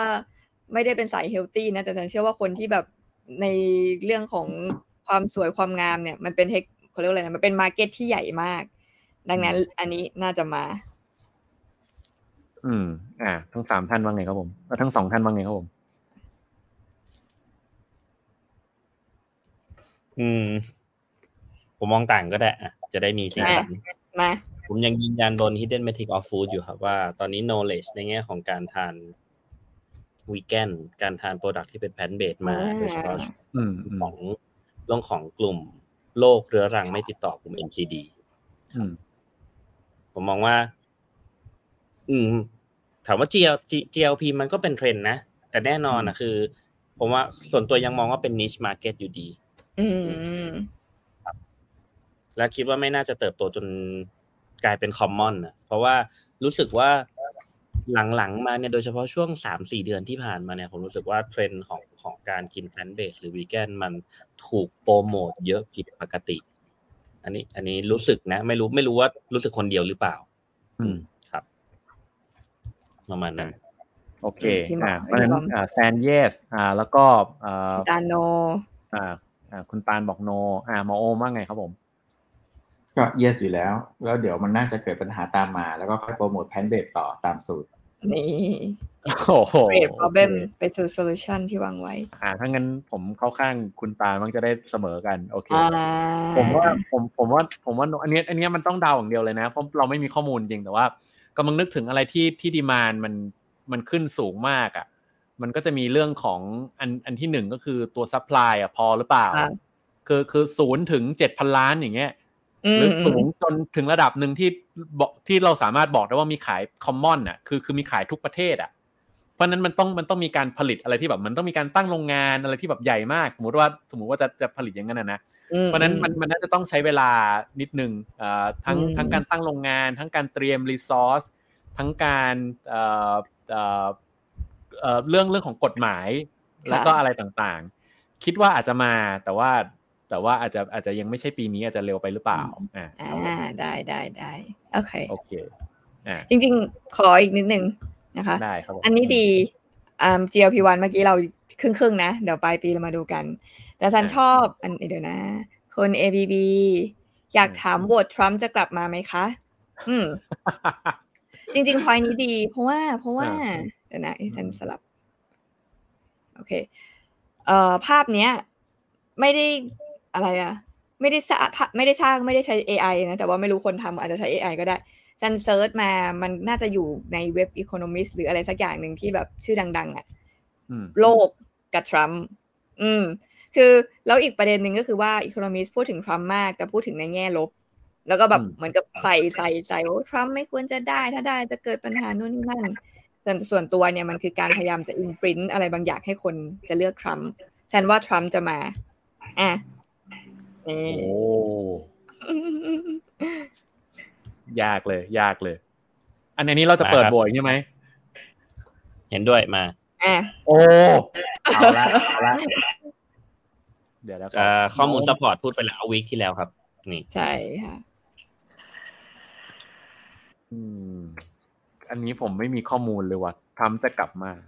อืม อืมหมออมหมออมก่อนเลยครับผม ผมพิมพ์อยู่ครับผม ก็โอมีสองเครื่องเอาวันไหนดี ใช่ เดี๋ยวเดี๋ยวผมออกอันนี้ก่อนนะ โอเคอ่าถ้าคือถ้าทรัมป์กลับมาแปลว่าอ่าปลายปีเนี้ยทรัมป์จะชนะเลือกตั้งโอ้โหแบบยากเลยว่ะอันนี้ มันจะมันจะเป็นไปได้ไหมวะอืมนะเอ่อเอ่อเสียงสนับสนุนจากจากเอ่อทางบ้านนะครับผม มาแล้วครับผม อะไม่ก็เนี่ยพี่บอมต้องเคาน์เตอร์ แล้วไปปีเรามาดูกัน เออไม่รู้จะไม่รู้จะตอบยังไงดีเรื่องเรื่องเลือกตั้งแต่ว่าเออเราทวงนิดนึงว่าตอนนี้ไบเดนเนี่ยเอ่อเอ่อความนิยมมันไม่ค่อยมีอ๋อเหรอไม่ค่อยดีเท่าไหร่ค่ะเอ่อหรือหรือเป็นไปได้ไหมว่าจะต้องมีเอ่อคนที่ไม่ใช่ทั้งไบเดนแล้วก็ไม่ใช่ทรัมป์อะอ่าแล้วเป็นบุคคลที่สามอะไรเงี้ยอืมขึ้นมาแทนอืมอะไรเงี้ยนะครับผม มันก็มีมันก็มีคนคุยกันถึงจุดนี้เหมือนกัน ค่ะอะเดาสวนอีก จริงๆก็ไม่มีความรู้ใดๆอะงั้นผมเดาว่าว่ายังไม่มาแล้วกัน โอเค คนเป็นคนอื่นโอ somebody เคเป็น else เป็นเป็นคนอื่น อ่า อ่าอ่าโอเค อ่า อ่าหมอโอไมค์ครับผม มาแล้วมาแล้วครับ ผมคิดอ่าว่า ครั้งที่แล้วผมพลาด ผมคิดว่าทำน่าจะอยู่ต่อ คราวนี้ผมก็เลยคิดว่าทำน่าจะไม่มา เพราะว่ามันอืมได้คือถ้าครึ่งๆครึ่งๆคิดตามหลัก เออ ถ้าคิดตามหลักโลจิกอะมันมันไม่น่ามา มันมันมีใช่ ongoing event อะไรบางอย่างอยู่อืมอืมอ่าคิดเหมือนกันว่าถ้าคิดตามโลจิกอะไม่น่าทรัมป์แต่ถ้าคิดแบบ เนี่ยแหละสถานการณ์นี้แหละ บุคคลที่คาดเดาไม่ได้ควรจะกลับมาที่สุด อืมนะครับผม อ่าอืมก็ถ้างั้นเอ่อฝั่งฝั่งเอ่อผู้พูดเรานะ ผู้บรรยายสี่คนตอนนี้เอ่อเอ่อแบ่งกันสองสองนะ แต่ว่าตอนนี้ฝั่งเอ่อเอ่อ ผู้ฟังผู้นะฟังผู้ชมตอนนี้คือ คือตอนนี้คือแบบเหมือนเสมือนว่าไปไปกาบัตรที่เลือกตั้งแล้วก็แล้วก็เลือกทำกันเองนะครับ ผม คือตอนนี้ทุกคนนี่แบบเหมือนเอ่อทำมาหมดหมดนะครับ ผมทำมาหมดนะครับ ผม อ่านะครับผมอ่าโอเค อ่า เดี๋ยวรอรอดู เดี๋ยวปีหน้านะครับผมโอเคเดี๋ยวสงสัยปีหน้าต้องต้องทำสองอันอันแรกคือคลิปคลิปเอ่อพรูฟก่อน ว่าที่พูดอะไรทั้งหมดเนี่ย อ่าใช่ใช่จริงไหม ซึ่งค่ะอันอันเนี้ยยากนิดนึงตรงที่ต้องต้องมานั่งเอาหาเตรียมข้อมูลแล้วมามาเทียบด้วยว่าว่าจริงไหมอ่า แล้วก็อันที่สองก็คือค่อยค่อยไปทายของปีสองศูนย์สองห้าต่อไป โอเคครับ โอเคค่ะอ่าน่าจะตามประมาณนี้ครับโอเคอ่างั้นก็น่าจะประมาณนี้นะคะ สุดท้ายท้ายสุด วันนี้จริงๆขอขอบคุณพี่บอมกับพี่โอมมากที่มาเมาส์มอยกัน นะคะ ก็จริงๆมีหลายอย่างที่ยังรู้สึกว่ามันคุยได้อีกเดี๋ยวไว้โอกาสหน้ากลับมาคุยทั้งเรื่องของ MIT แล้วก็มีอะไรอีกนะ อะไรอีกนะ อีกอันหนึ่งจำไม่ได้มีอะไรไม่เป็นไร เดี๋ยวไว้เราคิดออกแล้วเดี๋ยวเราว่ากันใหม่นะคะ AI อ่าอ่า AI อ่าใช่ใช่อ่าโอโอเคเคอืมได้ค่ะ แต่ว่าก่อนสุดท้ายขอประชาสัมพันธ์เล็กน้อยนะคะ ทุกท่านก็ เอ็นนูมิทักมากันเยอะมากต้องขอบคุณมากๆนะคะที่ทุกท่านทักมาถามเนาะเรื่องของคอร์สอ่า Unpacking นะคะที่ว่าเราจะแบบเปิดในรอบเรียนแบบวิดีโอเนาะก็เป็น Unpacking Rerun นะคะเราจะเปิดเป็น quarter ละกันเนื่องจากว่าเนื่องพวกเราทั้งสองคนก็ต้องมีการจัดการเรื่องอื่นด้วยนะคะอาจจะไม่แบบสามารถเปิดได้แบบตลอดเวลาเนาะก็ขอเปิดเป็นพักๆ ซึ่งสำหรับ quarter หนึ่งเนี่ยค่ะเราจะเปิดวันที่ 25ถึง31มกราก็คือพฤหัสนี้นะคะ จนถึงวันพุธถัดไปนะคะ ก็จะเป็นคอร์สออนไลน์ที่สามารถดูได้ 1 ปีในคอร์สต่างๆ เหล่านี้นะคะ ทุกท่านที่อาจจะเคยเรียนแล้ว หรือยังไม่เคยเรียนสามารถสมัครได้ทั้งหมดนะคะ ก็คือตาม syllabus เลยว่าถ้าเกิดสนใจอยากจะเรียน Hidden Magic of Food อะคุณต้องถามว่าเรียน Hidden Magic of Money หรือยัง ถ้ายังก็คือต้องเรียน Hidden Magic of Money ด้วยนะคะ ก่อนที่จะสมัคร HMF ได้เนาะก็โดยที่ราคานะคะ ครั้งนี้เราประกาศไปแล้วว่าราคาเป็นเท่านี้ เดี๋ยวจะมีแจ้งอีกทีหนึ่งนะคะ ทางหน้าเพจ ว่าราคาเป็นเท่าไหร่อะไรยังไง โดยที่สำหรับนักเรียนที่เรียนไปแล้วอะค่ะ เราก็ลด 50%เลยสำหรับทุกท่านที่สนใจ แล้วก็จะมีสิ่งที่เพิ่มขึ้นมาก็คือเรื่องของชีตสรุปนะคะเนื้อหา ซึ่งอาจจะเป็นในรูปของ mind map หรือว่าเป็นรูปของแบบในรูปของโน้ต ซึ่งขึ้นอยู่กับว่าคอร์สไหนแซนสอนหรือคอร์สไหนพี่ตาลสอน มันก็จะมีการปรับกันนะคะว่าจะออกมาในรูปแบบไหนเนาะสิ่งหนึ่งที่อยากจะสื่อสาร สำคัญวันนี้เลยก็คือว่าสำหรับท่านที่สนใจอยากจะเรียนแบบเป็นแพ็กเกจนะคะ เราก็จะมีส่วนลดเพิ่มอีกนะคะ จากทุกราคาทุกคอร์สเนี่ยรวมกัน เราจะมีส่วนลดให้เพิ่มนะคะ ก็คือตามนี้เลยเนาะก็เหมือนเดิมก็คือเรียนได้ 1 ปี สมัครวันที่ 25ถึง31 นะคะ แล้วก็เรารับสมัครทางเดียวก็คือเพจ The Unpacking เท่านั้นนะคะ ก็น่าจะสั้นๆประมาณนี้เดี๋ยวจะมีรายละเอียดพิมพ์ในหน้าเพจให้อีกทีหนึ่งเนาะโอเคพี่ตาลมีอะไรจะเสริมไหมคะ ไม่มีครับตามนี้เลยครับ อืมโอเคแล้วก็สำหรับท่านที่สนใจนะคะ เดี๋ยวเราฝากติดตามหน้าเพจนะคะ แล้วก็ทักทายเข้ามากันได้ค่ะก็หวังว่าการจัดวิดีโอครั้งนี้เนี่ยเดี๋ยวเราจะได้มีเวลานะคะ เอามาจัด session อย่างนี้ให้กับทุกๆท่านเนาะถ้าเกิดพวกเราไม่ต้องสอนหรืออ่าสอนแบบสอนอีกรอบหนึ่งเนี่ย เวลาที่เหลือเราก็จะไปทำ research นะคะ หรือไม่ก็เอาไปหาข้อมูลแล้วก็มาเล่าไลฟ์หรือว่ามีคอร์สใหม่ๆที่ว่าจะเป็นประโยชน์กับทุกๆท่านต่อไปนะคะ โอเค ประมาณนี้ เย่บอมไม่ได้เปิดไมค์ไม่ได้เปิดไมค์โอเค โอเค โอเคครับผมเอ่อขอบคุณทุกท่านที่ติดตามนะครับผมก็เอ่อหวังว่าเดี๋ยวมีโอกาส เดี๋ยวเราก็มาเอ่อ คุยในเรื่องต่างๆ กันใหม่ ปีนี้ก็จะเป็นอีกปีหนึ่งที่คิดว่าน่าจะท้าทายหลาย ๆ ท่านแหละ ก็เอ่ออาจจะเรื่องการลงทุนด้วยนะครับผมอาจจะเรื่องของเอ่อเรื่องเทคโนโลยีอะไรต่างๆ ที่มันเปลี่ยนไป แล้วก็มันอาจจะมีบางส่วนที่อาจจะกระทบต่องานหลักของเรา บางคนอาจจะเป็นโอกาส บางคนก็อาจจะเป็นความเสี่ยงใช่เอ่ออย่างไรก็ตามก็ผมก็ไดโนเทคเป็นสังคมเพื่อการเรียนรู้ เรามีอะไรเราก็จะมาคุยกันนะครับอ่า เพราะฉะนั้นก็เอ่อมีอะไรก็เล่าสู่กันฟังได้ครับผมก็เอ่อเอ่อทักมาทางเพจอันบล็อกของตาลแซนได้ หรือว่ามีอะไรกับอันบล็อกชอบขอโทษ จบจบอันปลักจบเกือบสวยละเกือบจบสวยละอ่าหรือเอ่อมีอะไรเกี่ยวกับเรื่อง AI เทคโนโลยีอืมหรืออะไรที่เอ่อผมผมจะโฟกัสประมาณนี้แหละ AI เทคโนโลยี หรือแบบเหมือนเหมือนเอ่อเอ่องบการเงินในตลาดหุ้นอะไรเงี้ยก็ก็ทักมาทาง d e n o f o l i o ได้ ก็เอ่อหวังว่าทุกท่านเอ่อจะเอ่ออยู่รอดปลอดภัย แล้วก็มีความสุขในปีนี้นะครับ แล้วก็ขออวยพรปีใหม่ย้อนหลังสำหรับทุกท่านด้วยนะครับ ผมก็เอ่อวันนี้เราสี่คนน่าจะลาไปก่อนครับผมครับขอบคุณทุกท่านนะครับขอบคุณทุกท่านค่ะ ไว้พบกันใหขม่อบคุณโอทุกากสหท่านน้าครับครับสวัสสวัสดีดีครัค่ะบ